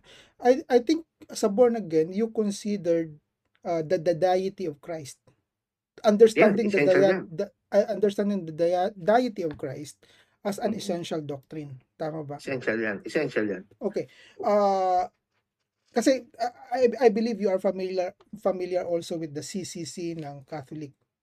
And it and Ah, yeah, Catholic Catechism at Yeah. Catholic Church. and, and- in in that CCC, I somehow read that the divinity of the Son, a- ang origin, ang origin ng divinity came from one person, Father. Okay. And it would follow that the divinity of the Son is uh, the divinity of the Son came from the Father. yung bang eternal regeneration, tinatawag. Parang- eternal eh, generation. eh, bi- biga- Eternal eternal generation. begotten, eternal begotten whereby uh, yung yung yung yung divinity from the Father was passed on to the Son. Is that the same concept sa born again? Ah, hindi hindi hindi hindi ano, hindi essential sa born again yung eternal genera- ah, generation. Galing lang yan kay Tertullian ano ng Alexander. So, ngayon marami ng mga kahit mga mga scholars ngayon nagsasabi na hindi ano hindi walang basis sa scripture eternal ah, Hmm. ah, generation na tinatawag May, kasi uh, eternal ang son eh. I- i- i- wala siyang pasimula eh. Doon pa lang sa Philippians chapter 2. Although being in the form of God, yung salitang being doon, eh ano yun, ah, in, Greek meaning eh, palagi siyang umiiral na Diyos eh. oh, yun nga. Pero you mentioned eternal, no? Uh, do you define eternal as something like absolutely no beginning? Yes, when it comes to God, When it comes to absolute God? talaga yan. Absolutely, yun. but it can have a beginning pag sinabing eternal. Like Wala say. Otherwise, hindi na eternal yun pag may, si- may pero pero pag paano may yung, paano yung, paano yung binanggit sa verse na eternal fire? Would you consider eternal fire na walang beginning? Kasi eternal din yung banggit dun eh. ayun naman, hindi naman absolute yung eternal ng fire kasi ano yun eh, it is an element na created, no? Mm. So, relative ang kanyang uh, existence, hindi absolute kagaya ni God. Eternal in a sense na yung yung epekto nito, yung kanyang fire. So, uh, buti nabanggit mo yung absolute ba ang sa Diyos? Eternal? Yes, absolute. Walang pasimula. Pero yung sa fire, Eh, re- relative na yun kasi Ah, it is created. Eh. So, Ayun. hindi mo pwede ikumpara natin sa ano yun, sa, sa being ng Diyos. Mm-mm. So, pag sinabing eternal, relatively, po pwedeng- Relatively, you have to consider the context. Okay, Ano ba pinag-uusapan doon? Sino tinutukoy? I see. So, Pero pag tung- patungkol sa Diyos, oh, of course. Of course, of absolute yun. course, of course. And uh, I think sa concept kasi sa concept kasi ng ng Trinity ay ng ng Catholic and then born again. I believe they have the same meaning of terms na ginagamit. Like say for instance, the word God. The word God, 'di ba? The word God in both parties uh, they refer this term to nature, to essence. Tama ba sir? Okay. okay, yes, sa being, Sa- sa, sa- nature. and it doesn't necessarily automatically mean na ito ay person. I mean, tumutukoy sa person. Yeah, uh, primarily, pag sinabing God, it refers to the what. The, The what? what? Ayan, parehas, parehas yun sa, ano siya. sa Catholic eh. Pero pagka who, tatlo yung who, who. Pero isa yung what. In a sense, sa Trinity, there is only one what and three who. Mm, Yeah. So yung who, it is the person, person of the Father, Son, and the Holy Spirit. I But see. they have one what, one one being, which is Ah, God. I see. Eh, parang, parang, ang pagkakaintindi ko kasi doon, para bang, both of us, we are different person, but essentially, we are one mankind. Yeah. G- g- ganun ba, ganun yung idea, di ba? So, Uh, but not perfectly. but not Yung perfect. analogy is not perfect kasi magkahiwalay tayong katawan. Eh. Oo nga. Ah. Yeah, yeah. I- I mean, physical, They, physical, the, the, the physical- Trinity, uh, concept ng Trinity kasi, they are distinct but not separate. The Trinity. would you would you agree sir na ang concept ng ng born again Christian ng Trinity essentially came from Catholic churches? No. No. Uh, I mean, what what Catholic pala? Eh, Dapat eh, pala yung yeah, po natin. Kasi alam na naman natin. kasi naisip ko kagad, Roman Catholic eh. Oh, I- I- hindi ako sa think- ganyan yung mga tanong. Oh, I think I think yung mga I think yung ano mo yung kasi kung, ba, kung babalik ako dun sa fourth century, ituturo ko si Athanasius, ituturo ko si Tertullian. Malamang Okay. sasabihin mo, hindi naman yun mga Roman Catholic eh. Tama ba? Yes. ah. Ah, so essentially, po pwede kong sabihin na yung doktrina ng Trinity ng born again came from Catholic but not necessarily came from Roman Catholic. yeah, kasi ang born again, eh, born again Catholic din. yan. Ah, They consider to be part of the universal church. ah. Catholicos in nga. Latin. anyway, ah, Universal church. Pag sinabi si Catholic, universal church. mm, At ang born again, may concept kasi ang born again na uh, invisible church. Ibig sabihin, ah Diyos lang nakakalam kung sino sila, ah, hindi natin malalaman. Even me, na for, for instance, even me can I can be unknowingly, although hindi tayo magka-charge, even me, I can be a part of that born again church, pero hindi hindi mo hindi hindi ka aware, hindi Yeah, aware that's true. iba, diba? Totoo. Kasi Diyos lang nakakalam kung sino talaga. Sa isang local church, hindi mo sasabi na yung local church, yan ang true church. Kasi yung local church na ina-attendan, halimbawa, born again church yan, marami dyan hindi naman totoong born again. So, mixture of wheat and tares ang tawag doon. Ah, Ang true church talaga na universal church, walang ano dyan, walang, walang- tares. Purely wheat yan. pero the Yun ang mga segregation true believers. At only God knows lang kung sino. Kaya ngayon tanong sa atin kanina, paano malalaman kung totoo born again? Mahirap malaman yan. nga. as, as, as, Sarili mo, ah, malalaman mo yan. as of the moment, as of now, mahirap malaman kasi halo-halo yung wares and tears and There's a, uh, with uh, and tares. halo-halo. Pero at at some point in time, at some point in the future, isi-segregate yan. Yes. The yes, segregation segregate. is not up to us. Correct, correct, correct. Tama ba? As as as of the moment, as of now, we can have the confidence na hindi ka tar tears, kundi isa kang isa kang ano, maganda. Ikaw makakaalam sa sarili mo you can have that confidence na ikaw yung You maganda can have mo. confidence. Kasi yung relationship mo kay Jesus ang magkano eh, magdidetermine eh. Kamusta ang relationship mo kay Jesus? Healthy ba? How's your walk with Jesus? Healthy ba? You always read His Word? You always talk to Him by prayers?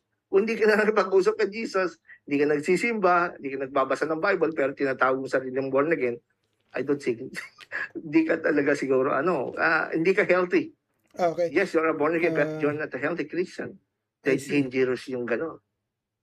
Okay, may ah, may follow-up dito. Itatanong, basa ulit tayo dito ng tanong, sir. Okay, okay ka lang, sir? ah? I, do, ah, Okay. I o- okay Mm. naman yung usapan natin, no?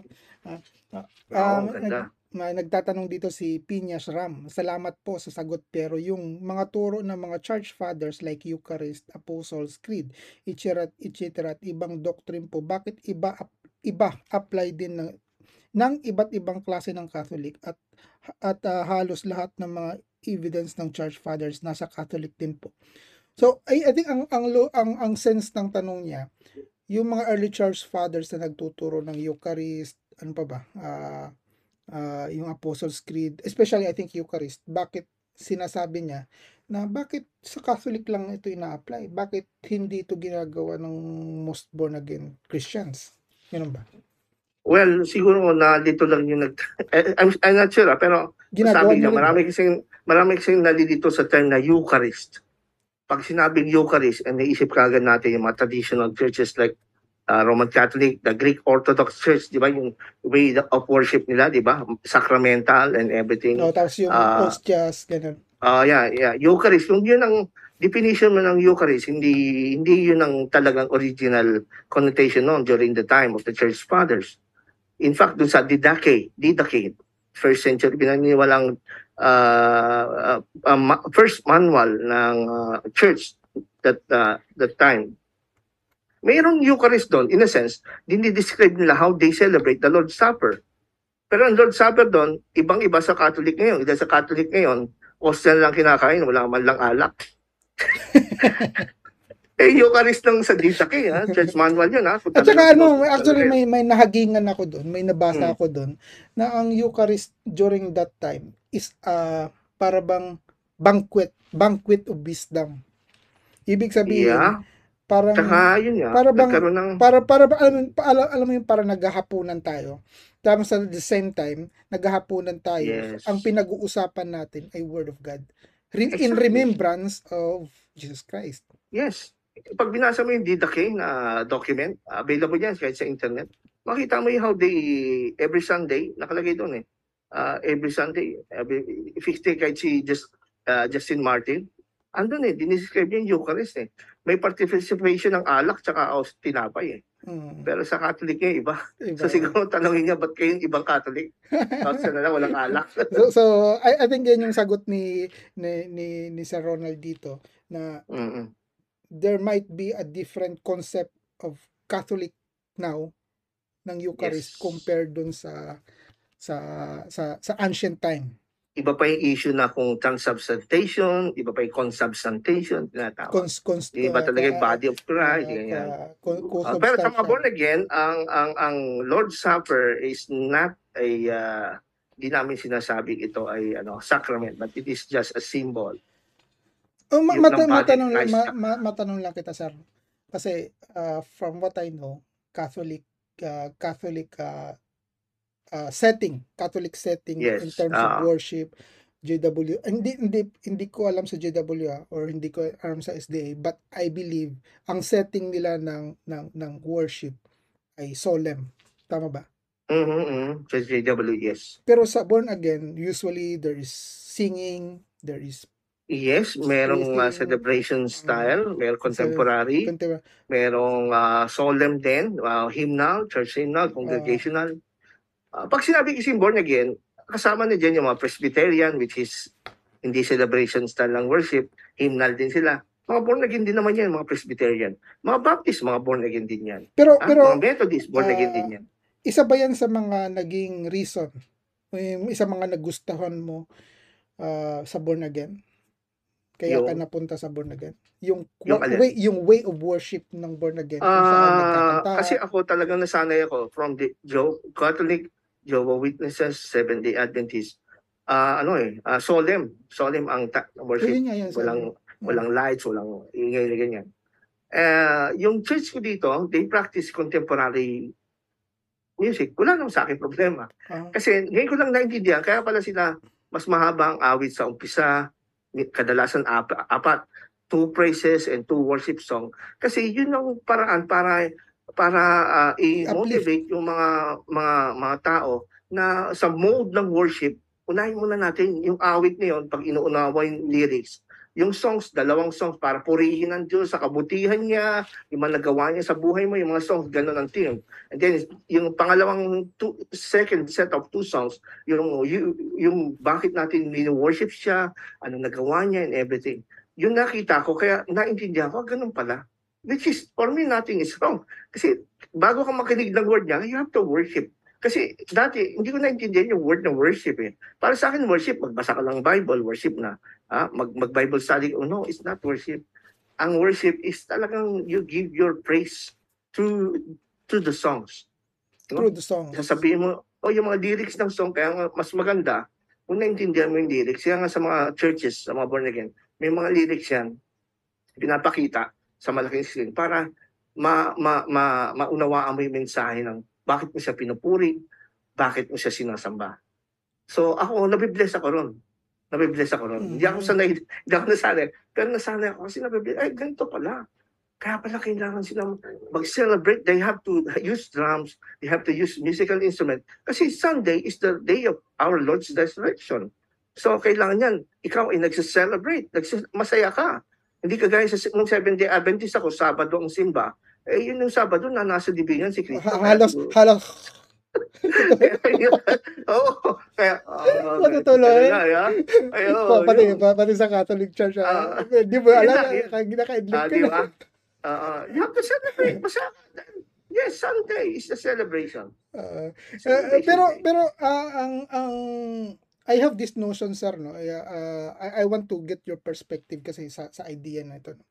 kasi it seems to me that ah, yung emotion natin halimbawa ah, if you are in a party or in if you are in a in a concert ang emotion mo na heighten na heighten with that music Yeah. yung kasama mo yung katabi mo yung paligid mo nagkakahawaan kayo eh Yes, Yung, totoo. hindi mo gusto yung kanta or kahit pag na, na-experience ko to sa basketball eh.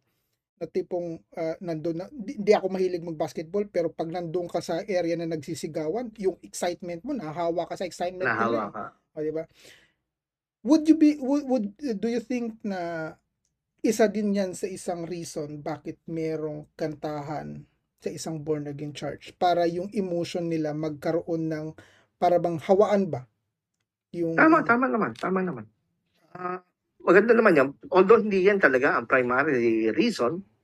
ah kasi ako, may, may palagay din ako na nakagising ito. Lalo pag umagang-umaga yung, yung worship mo, inaanto ka pa. Talagang parang kang bubuhay ang dugo mo, no? Oo. Yun talaga dapat kasi parang ang ang ang ang mode mo, ang mood mo habang nag-worship, hindi ka inaantok pa, gising ka na. Yan, may ganong effect. And I don't see nothing wrong with that. Although, ah kung titignan natin, may mga churches na talagang ayaw ng musical instrument. Gusto acapella lang. May mga ganyang mga born again church. Acapella lang. Ah, we respect that kasi yan ang iba't ibang expression ng how to worship yun. Hindi mo pwede sabihin, ito lang ang tama, yun ay mali. Hindi pwede. Okay, ah, sir, God- may may may may mayroon akong isa pang query no. Kasi sa Catholic Church, 'di ba? Plate magpapasa ng plate, ah, Okay. the middle may, may service, may may bigay ng coins, 'di ba? Mhm. Sa GW as per I know, ah, as per as per what I know, wala silang ganon. Tama ba? May Tama. box lang sa likod ng Pero exit church ng pero walang box. umiikot, wala silang umiikot. wala wala donation box lang. Ah, pagdating naman sa SDA, hindi ko alam yung setup ng SDA. Paano? Sa SDA, ah ano lang, wala din nalaling walang nangongolekta. Magbibigay lang sila doon sa ano ng eh, maghuhulog lang sila. oh. Tapos tithe, sa born again, tithes. ang common practice nila is tithes and offering. Yes. Although may mga born again din na hindi naniniwala sa tithes, which is I am one. I don't see. believe in tithes. Really? Wow. Mm. Hindi ka hindi ka hindi ka hindi ka I mean hin- hindi ka nagpapa ikapo sa church mo, ganun ba 'yan? hindi, hindi. I see. Hindi, hindi ako naniniwala kasi yeah, That's quite in my unique. no? understanding. That's quite unique dun sa mga born again kong kilala kung sa Victory Church. Ah, yan. Usually meron silang sila. tithing eh. Yeah, nagtatithe sila. Oh. Well, I don't judge them. It's Pero yung, yung, pero, oh, pero yung orga, yung yung samahan mo na sinasamahan mo talagang walang walang ganon. Ah, sila may tithe sila. uh, they, they they do give tithes. Alam nila alam naman nila stand ko. Mm, But I see. I, I ah, but I agree with offering, of course, ibigay ka. Yeah. Pero yung tithes, kasi ano eh, ah, New Covenant Theology ang ang aking guidelines, ang pattern diyan eh. Ah, yung tithes kasi nakakonect yan sa Levitical priesthood sa Old Testament, sa temple. Kahit yung mga Hudyo ngayon ha, di ba sila yung unang nag-tithes. Oh. Tanongin mo mga Hudyo, hindi So, sila so, nag actually, pag, pag, pag Sabi ng mga sila, Hudyo, magkakasala pa eh, sila. ba't kami magta-tithes? Sabi ng mga Diyos, hindi mo na yung temple. Oo, na at saka kung pipi, ipipilit nyo sa amin, naba, may nabasa nga akong article dyan eh. Kung ipipilit nyo sa amin, saan namin ibibigay kahit kanino, eh, magkakasala kami sa batas.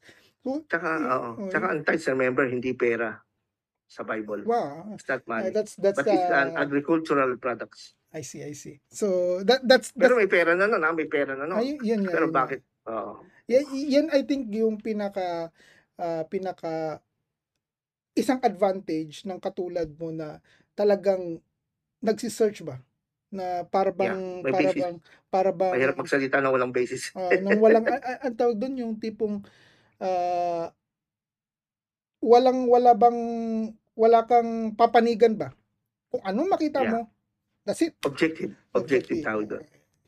Yeah. Hindi dahil nakikisama ka para Yeah. hindi ka killjoy o ano masabi ng tao, di ba? But, but I think uh, it's still okay. Yeah. It, it's, it seems like para sa'yo, kahit uh, against ka sa tithe, you can still be in an organization na Yes, nagpa-practice nung tithes Yan na yan. tinatawag ko non-essential sa salvation. If I that see. is your condition. Well, pero ako, I can give tithes voluntary. Kung gusto mo mag-tithes, voluntary. Hindi obligation. Mm, I see. Hindi obligation. Kasi ang tithes sa Old Testament, obligation niya. Mm. Hindi, hindi yan voluntary. Okay, basa ulit tayo. Ah, maganda yan, sir. Maganda yung maganda yung ah, revelation nyo sa akin ngayon na wala kayong tithes doon. Kasi in all, it is also my belief na talagang di na dapat kailangan nyo. Although hindi Yeah. naman masamang magbigay. Di ba? So, Hindi naman masama. mm, Kung magbibigay ka ng tithes, di voluntary. Wala na, wala na labag. I see. So, Eh, kasi free free will offering na ngayon eh. Eh free will mo mag-tithes. O di mag-tithes ka. Hindi dahil inutos, dahil voluntary. O, wala correct, correct, correct, correct, correct. So, basa ulit tayo, sir, ng tanong. Oo. Mm, sige. Sa, sabi ni Ferdinand ah, Fernand Tarifa, matanong lang po, sa panahon po ba nang wala na si Jesus Christ, ah, may mga propita pa po ba, lalo na pag, paggaling sa mga Gentiles? Ano po ba yung ano ano ano ba yung mga katuruan dito sa, sa born again? Yes, ako naniniwala. Kasi sabi sa Ephesians chapter 4 verse 11, ang Diyos ay nagkaloob sa iglesia kasama ang propeta eh. At even in the New Testament, uh, after Christ ay mamatay sa cross, may mga prophets pa rin. For example, dito sa Acts chapter uh, 11, uh, mga Gentiles na, mga Gentiles no?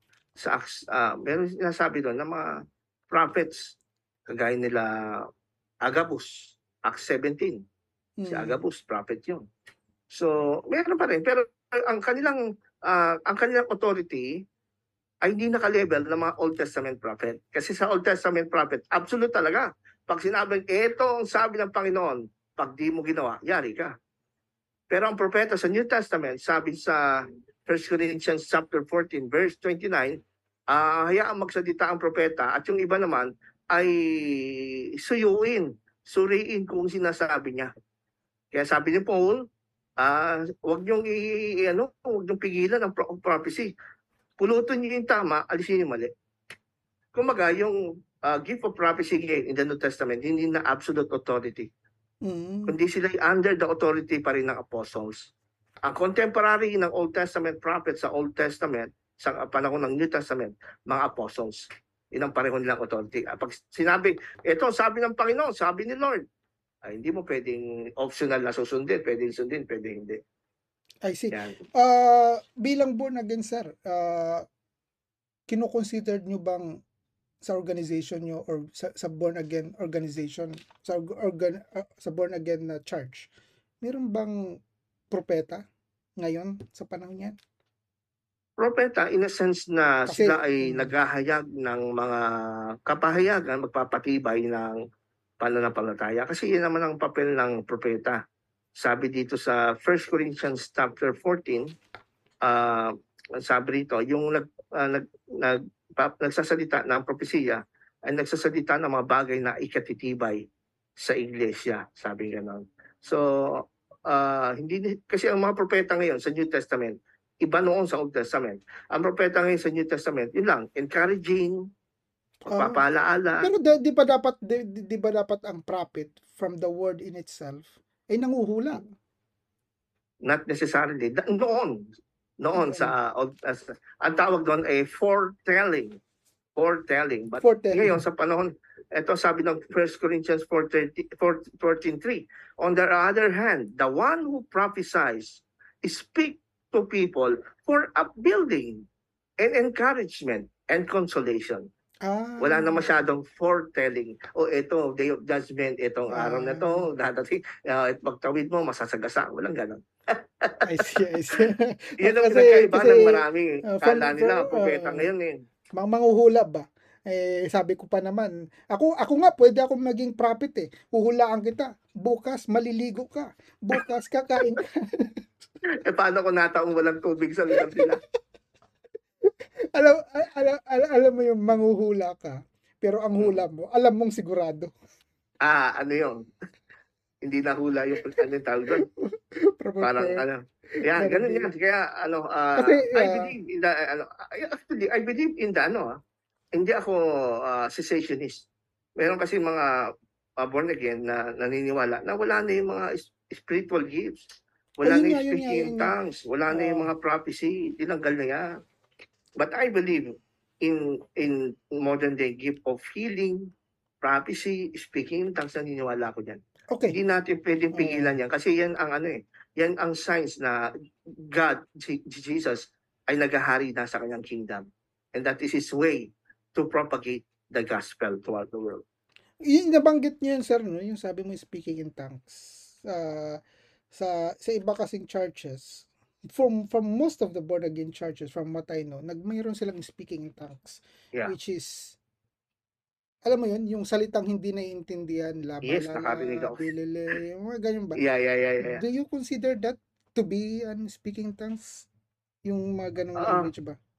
Well, ah kasi pag ang kasi marami ngayon ako naririnig parang self-produced na lang. Sila, sinasa, Ah, sila lang nagpo-produce. ah, Tsaka labalala, sabi rin sa Corinto, yun, pag eh. magsasalita ang ng, ng tongue sa loob ng church, ha, church, within the church setting, pag may nagsalita ng wika, kailangan mag, may mag-interpret.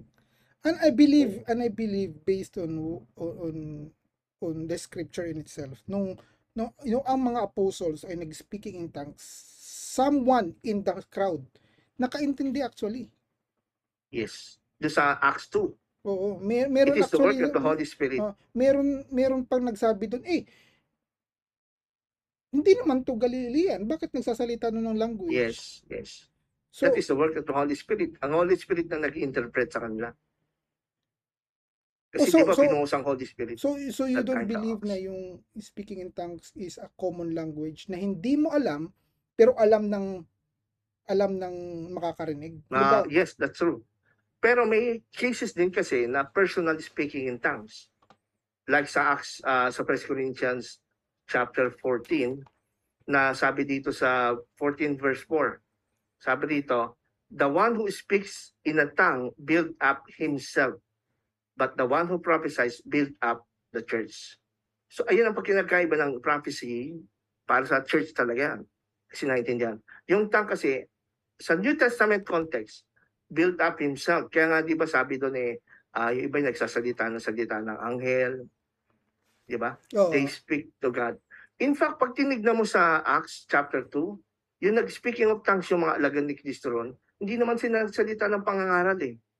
Ang salita nila, papuri sa Diyos. They all say praises to God. Yun talaga ang purpose ng speaking in tongues, hindi para mangaral ka. Ang speaking of tongues, ay nagsasalita ka ng bagay ng kapurihan sa Diyos na tanging ikaw lang at ang Diyos nakakaunawa. Yung spirit mo ang nagsasalita. Mm. Dati ang concept ko kaya hindi ako naniniwala sa tongues. Kasi ang JW, pati ang Seventh-day Adventist, Hindi do not believe in tongues. But now I believe kasi naintindihan ko, yung dati ang ginagamit ko nung against sa tongues pa ako, yung Acts 2 eh, ba't doon naintindihan? Ba't kayo hindi naintindihan? Yung pala ako hindi nakakaintindi. na, yung tongues pala, dalawang klase. Merong personal, meron yung pang church. Yung pang church, kailangan ng interpreter. At hindi lahat nagsasalita ng wika.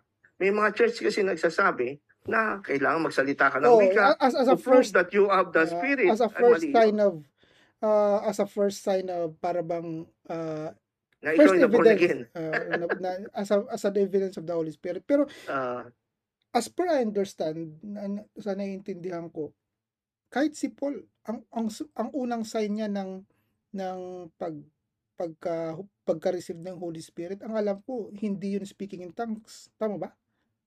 mhm, Alam ko, Tama. gifts of healing yun eh. Kasi tama, tama. gumaling yung mata niya eh. Pero Tama, hindi tama. siya naka-receive ng gifts of speaking in tongues. Ah, ah, yeah. Ah, pero ang, ang, ang point ko kasi, ah, hindi ko sinasabi kailangan mag-speak yung tongues ka to prove that you are a born again. Mali Ay, yun. ah, is, ah, Hindi okay, naging okay. test ng pagiging born again yung gift ng Holy Spirit. Kasi nga ako, a born again ako eh. Doon sa amin, may program dito sa aming church na, ah, yes, sige, gusto nyo mag-speak in tongues, mag-pray. Hindi ako nakapag-speak in tongues eh. Pero yung mga kasama ko nakapag-speak in tongues. So, ibig mo sabihin yun, ibig sabihin nun, hindi ako na-born again talaga, hindi. Kasi iba-iba ang gift eh.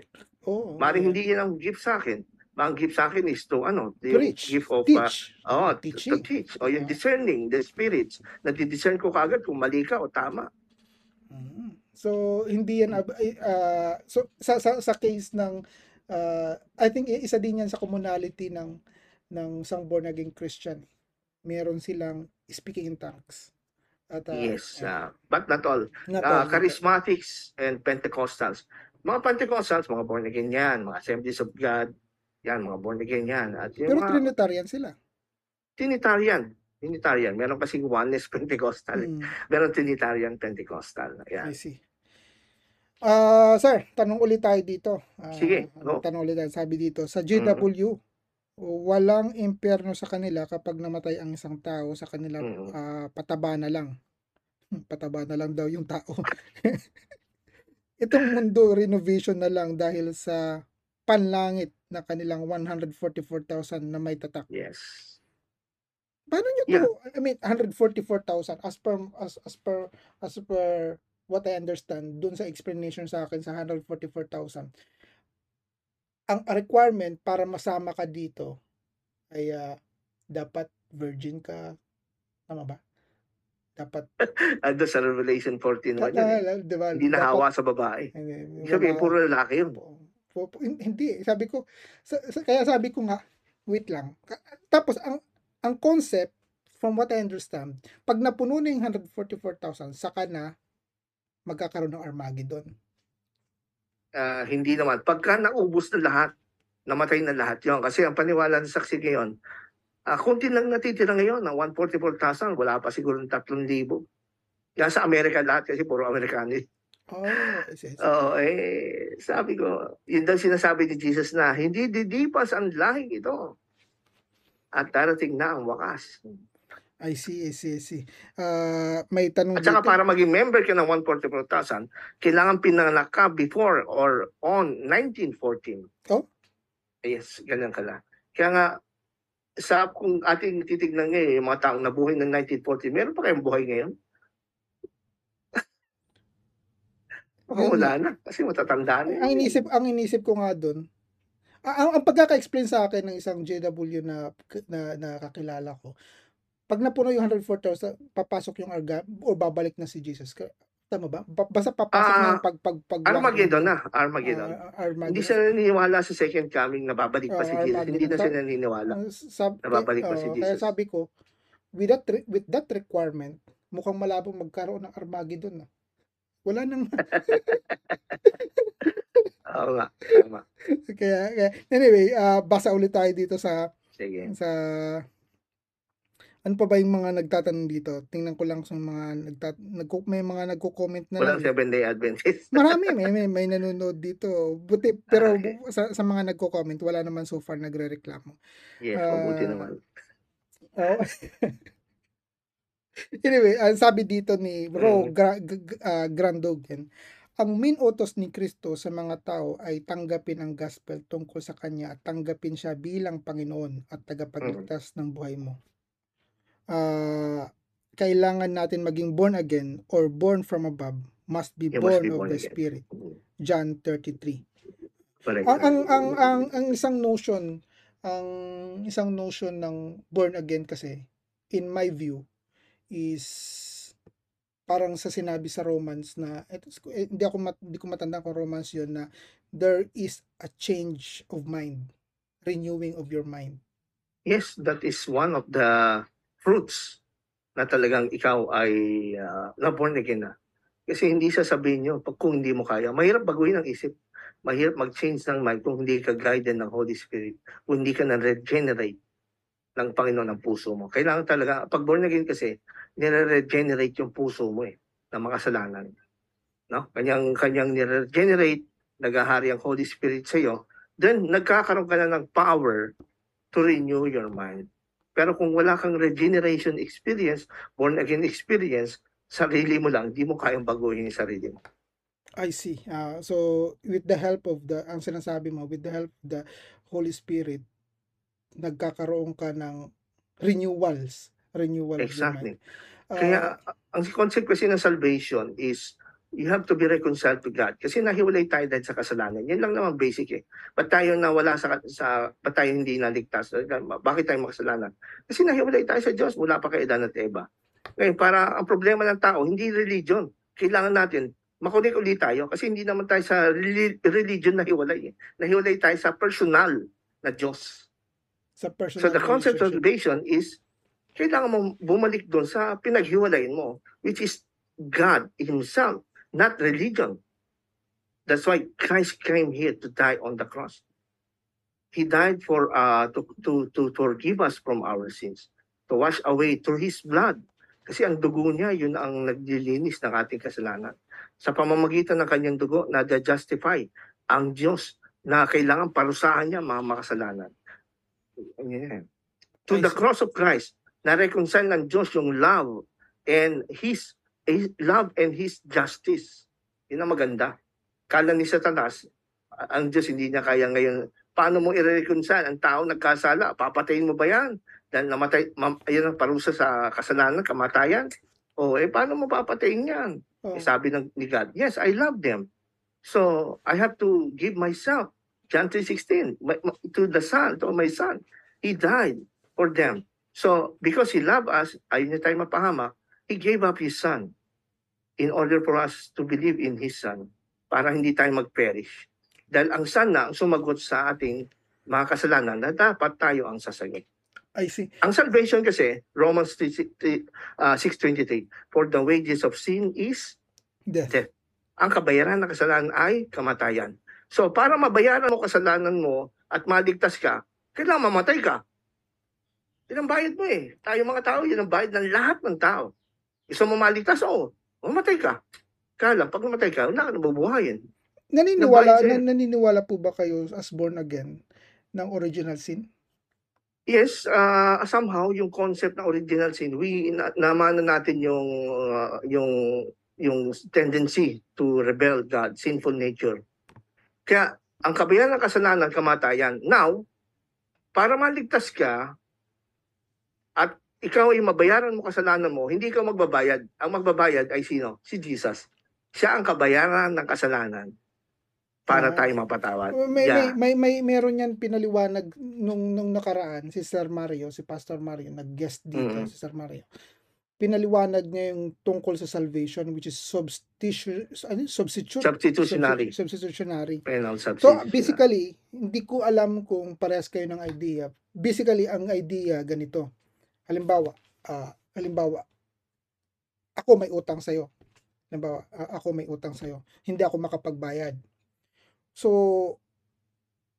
mayroong tao, sinandyan si Jesus, na magbabayad ng utang ko sa'yo in Mhm. behalf sa akin. Siya yung salvation. Mm. Siya yung salvation ko. kailangan i-accept mo yun. Ah. Kasi So- di mo, pag di mo i-accept yun, uy, utang ka pa rin. Ikaw pa rin magbabayad. yun nga. And Pero pero, pero ang, ang- ang- pa- parang ang dating ang salvation ay tinutukoy nyo doon sa person in itself na Yes, mag-save. siya nag, ano, nagbigay. Ka- ah, kaya sinas kaya sinasabi mo na maniwala ka kumbaga kumbaga sinasabi ko maniwala ka diyan sa tao na binayaran ka na diyan lang maniwala ka lang kasi yan yung salvation mo Yes, ah, maniwala in a sense na magtiwala ka, hindi lang maniwala, magtiwala ka. Bayad niya na. Pag nagtiwala ka na, bayad niya na, huwag ka na matakot na magbabayad ka pa. O sisingilin ka pa. O may kaso ka pa. So in a sense, pagka tin- ating tinanggap na yung kamatayan pala ni Jesus nung sinabi niya, it is finished. Wala tayong gagawin para maging matuwid sa Diyos sa ating sarili. Tanggapin na lang natin by faith yung kanyang ginawa. Ba't ka pa matatakot mapunta ng impyerno? pero Ba't ka pa ang, ang, matatakot ang, na baka hindi ka maligtas? ang ang isa ko ang isa kasing na binigay niyang verse sabi doon salvation is in Christ Correct. is in Tama. Christ but not necessarily Christ but is in Christ In Christ. Kasi yun ang plano ng Diyos eh. So, para, para, para bang, hindi, hindi, I'm not sure kung parehas ito sa u- unawa ng, ng, ng, Mm. ng isang, kasi parehas kayo born again, no? Uh, it Oo. seems like parang, halimbawa, babalik ako dun sa analogy ko kanina, may utang ako. Mm. Ang salvation, may utang akong 1,000 sa'yo, tapos si Jesus ang magbabayad ng 1,000 in behalf sa akin. Ang salvation ko is in Jesus. Ibig sabihin, Yes. yung salvation na yun is yung 1,000. Kasi nasa kanya yun. Oo. not necessarily the person but yung 1,000 na nasa kanya. Do you do you you, you think gan yung same concept kay Samuel? Ah, ang pwede kong gamitin na ah, mas magandang analogy diyan, yung nasa 1 John chapter 5, parang ganyan din. 1 John chapter 5 verse 11. Kasi ang salvation matatanggap na natin ngayon kahit ngayon pa lang eh. Wala lamang ng save Mm. ka eh. 1 John 5:13. I write these things to you who believe in the name of the Son of God, that you may know, present tense, that you have, present tense, eternal life. Ngayon, how do we know that we have eternal life? Ito sabi sa verse 11, chapter 12. And this is the testimony that God gave us eternal life, and this life is in His Son. Whoever has the Son has life. Whoever does not have the Son does not have life. Ibig sabihin, ah, ang buhay, kaligtasan mo, nakadepende kung yung Son, which is Christ, ay nasa iyo. So hindi lang Okay? So, Hindi pag lang wala ka nung Christ, hindi lang life ang binigay sa iyo, kundi siya mismo. kundi si Christ mismo. Ah, Kasi, ang nangyayari niyan, yung mga naniniwala sa one save, always save, ganito. ay hindi pa ay Pag na-save ka na lang, always save. Ako hindi ako naniniwala dyan eh. pero karamihan ng Sabi again iba, ganun, 'di ba? May mga kasi sinasabi nga nila, meron ka ng eternal life, paano ka pang mawawalang kaligtasan? Etong ginagamit ko. At teka, sabi, ang, ang, ang life na eternal life, nakadepende sa relasyon mo sa anak kay Jesus. Ang sabi dito, binigyan tayo ng eternal life ng Diyos. Pero yung life na to, na kay Jesus. Ngayon, kung sinong merong Jesus, anak, sa buhay niya, ay may buhay. Pero yung walang Jesus sa buhay niya, walang buhay. So therefore, kung tinakwil mo na si Jesus, hindi maiiwan yung buhay sa iyo. Si Jesus lang tinakwil, hindi pwede yun. Pag tinakwil mo si Jesus, pati eternal life mo, mawawala. Ah, parang parang parang ang pagkakaintindi ko diyan kung kung kung bibigyan ko pa uli ng isang analogy, ang salvation actually ay parang tree of life. Mhm. Tree of life. And ah, hindi yan ini-spoon feed. Ang hindi hindi puno ang lalapit sa iyo, kundi ikaw ang lalapit doon. You have the choice, yung will mo, free will mo. It, it, itong itong puno na ito, nandyan lang yan, hindi nawawala. Oo. Mhm. Pero may choice ka na kumain, na hindi kumain or kumain. At Mhm. pwedeng mawala sa iyo. Pwede kang hindi ma-save kung hindi ka kakain. Yes, true. Nasa sa'yo pa rin ang choice. Nasa sayo pa rin. So, Oo. ay, ay, ang pagkaka ang pagkakaunawa ko kasi I thought uh, isa yun sa mga discrepancy na nakikita ko sa ay, ay, isa sa mga differences ba ng belief ng isang born again na mayroong Mhm. mga born again na naniniwala sila na always save. Meron namang magsasabi na hindi save, always save. Oo. Yeah. Oo. Kinoconsider namin yan na ano, non-essential to salvation. Non-essential. Hindi namin pinagtatalunan. Kaya lang iba, ginagawang issue masyado pinalalaki. They are majoring the minor see. instead of minoring the major. I think that, I think, I think sir that's the that's the ano eh that's the, isa, isa yun sa pinaka ah, yan ba yung isa sir na nakita mong beauty o isang pinaka appealing ba sa isang born again ah, born again church kasi bilang isang individual merong kang kalayaan magkaroon ng isang unawa na not necessarily common sa mga kasama mo. Is- Isa ba yun sa Yes. nag, nag, naging appealing? Yeah, yeah, hindi dinidikta ng leader o pastor, eto dapat paniwala Mm, nyo. Hindi, hindi tulad Kasi we believe in the ano yun, in the illumination of the Holy Spirit through the scriptures. So, as long as yung yung belief mo kahit yung tinuturo ng pastor mo ay pres- ay supported by the scriptures at ako naniniwala naman andyan ang illumination of the Holy Spirit malalaman mo kung anong tama at mali. Ka- 'di ba 'di ba kasi ang Holy Spirit, ang Holy Spirit from what I understand, ito yung nagtuturo. Yes. And uh, as a person, you are the student. Ikaw yung Yes. tinuturuan. And in the case of teacher-student relationship, maari akong isang teacher at ikaw estudyante, tituro, tuturuan kita, bibigyan kita ng kaalaman, pero not necessarily naiintindihan mo yung alam na yon. Or iba yung unawa mo sa tinuro ko. Oo, pwede hindi mo tinuro lahat. Or kaya, o kaya naman tinuro ko pero hindi mo makatch up kasi iba-iba yung capacity ng student. Tama, tama, tama. Ah, so so in in that sense, being a born again, pu- pwede kang tinuturuan ng Holy Spirit, pare-parehas kayo ng pagtuturo ng kumbaga isa lang yung teacher, maraming student, pero pag tinanong mo bawat student, ito yung sabi ng teacher eh.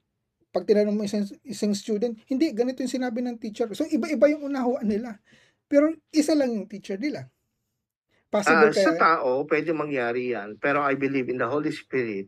Kasi I believe na doon sa principle na God meet us where we are. No? God meet us where meet Oo, God Oh, so- meets so- you where you are. so, Kakausapin ka ng Diyos kung saan ka, anong kalagayan mo, kung anong sitwasyon mo. Hindi ka kakausapin sa sitwasyon na hindi mo maintindihan.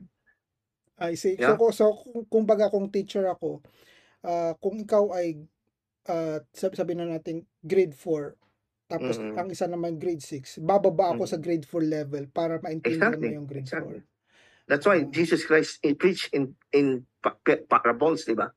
Bakit nagtuturo si Jesus ng parable? Kasi alam nang maintindihan ito ng mga kausap niya. Kasi mga examples and illustrations, analogies na sinasabi niya, andyan lang sa paligid nila. Diba? Mm. So, mapapansin mo, sa Book of Psalms, si King David, bakit ang salita ng Diyos tungkol sa mga pastol, tungkol sa mga tupa? Eh, naintindihan ni David, eh, pastol siya nun eh. So, God, ah, kaya nga, ibang writers ng Bible, may mga professional, may doktor, mayroong mangisda, iba-ibang paraan ng Diyos makipag-usap. At mapapansin mo yan, magre-reflect yung kanilang character sa kanilang pagsulat ng scriptures. Ah, so so so kumbaga so, so lumala kumbaga lumalapit ang Diyos based doon sa current Kakayanan ng understand tao. kaka- kakayanan ng tao. Yes, exactly. Oh, okay, okay. Ganun siya. Anyway, sir, ah mag mag magti 10 o'clock na tayo. Salamat. ah. Uy, bilis ng Oo, oras. bilis ng oras. Ang ganda ng usapan natin, no? Naging Amen. Oo, mga, mga at, at I, I think marami akong na-realize din sa iyo, eh. Marami akong mga Amen. na nakitang sabi ko uh, especially yung point na tawag doon sinabi mo na kahit ikaw bilang born again ah, hindi ka nagtuturo ng tithes which is is- Yeah. which which a bit parang ano sa akin unusual kasi karamihan na nakikilala ko nakakausap ko talagang magsasabi na ah, nagtuturo nag, nag, nag- nagpapatides and ah, on top of that galing ka sa SDA na nag-may tithes The tithes. then suddenly, ilang years ka sa SDA? 24 years. 24 years. For, imagine that. For 24 years, na, nagsusubscribe kayo sa doktrina na yon and then pagdating Yeah. sa born again, wala na. Actually, Ba- ba- ah, mas justified pa nga eh. Mas justified pa ang Seventh-day Adventists kasi Seventh-day Adventists, nagkikip sila ng Old Testament laws. Yung mga born again na nagsasabi nagtatides, na under daw sila ng New Covenant na, wala na silang kautos- kautosan ni Moises, nagtatides pa rin. Parang meron ako nakikita inconsistencies. Oh, I see. Pero may meron akong ano doon eh, meron akong binasa kasi sa SDA kung nakikip sila sa sa, sa law, sabi ko. Meron sa Leviticus kasi meron akong binasa doon, sabi ko. Una, nakalagay dito, I think wag kumain ng uh, wag magpatato, wag magpatato. Doon na Mm. na wag kang magpapatato. Tinanong ko, ah ito hindi mo ba ginagawa? Kasi sabi donut eh. Oo, kasi donut eh. Ang sabi. May pangalawa. Pangalawa. Ay hindi, pa, tatalon muna ako sa pangatlo. Sa pangatlo sabi, wag ano, wag wag wag mag yung yung yung ano, ano pa yun yung parang parang nag nag ano ng nag parang nag parang nagbibindi siya ba nag oh, parang nag basta bawal yun eh yung parang nagano ng patay Mhm. Na, nag-o-omen wag wag wag wag Ah, ganun ah, oh, ah. ganun pero yung gitna ang sabi wag kang magpapagupit dito ng buhok mo Oo. Sabi ko, Magpaputol ng balbas. Oo, hindi hindi siya balbas eh, yung gilid Patilya. lang. Patilya. Sabi ko, yan ba ginagawa nyo? Sabi, hindi, hindi, hindi, optional yan. Sabi ko, "Eh, wait lang, selective ata. Oo nga. eh, eh, yan yung yan yung isa kong mga na, na, na, na ano ko sa sa point na kahit sin, nagclaim sila somehow hindi naman totally but uh, Susunod. Ayan. Anyway, sir, ah, maraming salamat ah, sa pagpapa-unlock nyo, no. Magtatapos na tayo. I think ah, we we enjoyed this. Ang siguro siguro sir ah, sa pagtatapos natin, ah, I think it's very pleasurable na na, na, na-invite ko kayo dito. At sa salamat sa pagpapa-unlock din. Salamat. Oo. So I think sir sa pagtatapos na lang natin, iiling ko na lang siguro kung meron kayong huling mensahe sa mga viewers natin or at mga makakapanood nito. At kung meron pa kayong Oo. gustong i-promote o i-plug, uh, sir, sir, uh, please Mhm. do sir. Yes, uh, thank you, uh, Brother Sherwin. Yes, uh, kung gusto niyo pong marami pang questions kayo about your faith at gusto niyo pang matuto ng marami tungkol sa Bible, uh, ako po ay nagtuturo ng Christian Apologetics dito po sa aming church sa Christian Cathedral School of Apologetics sa Plaridel, Bulacan. May online class po kami at meron ding on-site class. At by August po ay magsisimula na po ang aming batch 3 no? Magagraduate na po ang batch 2 by May. So batch 3 po, enrollment namin sa August 1. Kung gusto pong mag-inquire, message lang po kayo sa akin sa Messenger. At meron din po tayong ministry, uh, uh, Sir Sherwin, na former Adventist Fellowship Philippines. Sa mga Adventist po na nakapakinig dito at gusto pang mag-aral at malaman, matutunan kung bakit ako umalis sa Adventist at may nakita ko mali, meron po akong website, ang former Adventist ph at blog, uh, blogspot.com. Former Adventist ph dot blogspot.com. At sa, meron din po akong Facebook page sa isang ministry ko, yung Back to the Scriptures Today ministry. Sa Facebook page ko, pwede kayo mag-post. At every Friday po, meron po tayong YouTube uh, uh, uh, podcast. Every Friday, 8 o'clock sa YouTube. Mag-subscribe lang po kayo sa YouTube channel ng Back to the Scriptures Ministry Today. Every uh, every Friday at every Sunday live po tayo sa YouTube. Back to the Scriptures Today Ministry at I hope mas sa April 17 matuloy natin si si Brother Sherwin Uy, uy, uy, uy. na mag-guest doon sa aking programa. Uy, At siya naman ang aking anyayahan at ah, siya naman ang interview ko kasi sabi niya ah, gusto naman niya interview maramdaman eh. Paparamdam ko sa iyo sa April uh, if I'm not mistaken 17 yun no. Uh, ay ko-confirm pa sa atin ni ah, Brother Sorin kung sure siya. 8 o'clock ng Sunday. Ayun na yan. 8 o'clock. uh, I think, sir, uh, as of now, kino-confirm ko yan. 8 o'clock this coming Yeah. Sunday. I confirm na attend Ah, ano, sa interview. April, yes, pwede ka This ba coming doon? Sunday, this coming Sunday, di ba? This coming Sunday. yes, 12, ah, ah, itong 13, coming Sunday. Sa coming- 17 ah, na po. 8 Ah, p.m. 16 pala, Ah. 16, sorry. Ilalive, 16. eh, para i-live ko rin dito sa, ano. Sige, see you on 16. okay. Pagkita-kita tayo. So, Ah. abangan mo yung mga viewers natin ngayon. Invite din Ah, natin. meron tayong ano dito eh, meron tayong 28 viewers na nanonood Wow. dito. Salamat. Maraming salamat Ah, sa mga viewers natin at mga nagtanong Ah, siyempre. thank you, thank you sa uh, tsaka sa mga sa, sa sinabi ni Sir, salamat sa mga pag pag-invite. And of course, ah, bago bago before we sign off, this coming Friday, Sir, ah, this coming Friday, may April 14, 9 p.m. Abangan nyo. Ah, may kam, meron kami interesting topic ah, at yan ay Serpent Seed Doctrine. Familiar po ba kayo doon, Sir? Serpent Yes, kay Branham, Branhamism yan eh. Seed Doctrine. Ang ang, ang Branhamism. bisita ko dyan ay si Pastor Ferdy at ipapaliwanag dyan kung ano nga ba tong serpent seed doctrine. So, kung hindi nyo alam yan, abangan nyo yan. Ah, sa mga hindi nyo pa hindi pa nakakarinig yan, mas lalo nyo dapat kailangan mapanood yan para maging aware kayo ah, kung ano nga Yeah. ba yung doctrine na yan. Kasi kakaiba yan eh. Kakaiba yung Ah, pwede ko pwede ko sabihin na, pero wag na. Wag na. Tsaka, tsaka basi, baka masensor tayo, sir. Wag mo na. Bawal senso tayo. Uh, pakinggan nyo lang at alamin nyo. Oo. And- and to our viewers, of course, eh, if you enjoyed this interview and you want to see more like it, please Amen. subscribe sa channel at saka sa uh, follow us on our Facebook. And again, uh, thank you for watching Search for Truth. Remember, the fun do not lies when we discover the truth, but in Amen. searching for it. Kaya, sa paghahanap ng katotohanan, masaya lang dapat, 'di ba? Dito nagtatawanan lang, chill lang, chill lang tayo Chill lang. habang nagsasaliksik ng katotohanan Amen. di ba? So once again sir, uh, this is uh, uh, this is your host Sherwin with your guest uh, tonight sir uh, Pastor Ronald Obidos. At uh, yun na, good night and uh, God Good night. bless you all. At, uh, God bless na. Goodbye. See you Goodbye, on sir. April 16. Ah, see you, sir. Bye-bye. Bye-bye.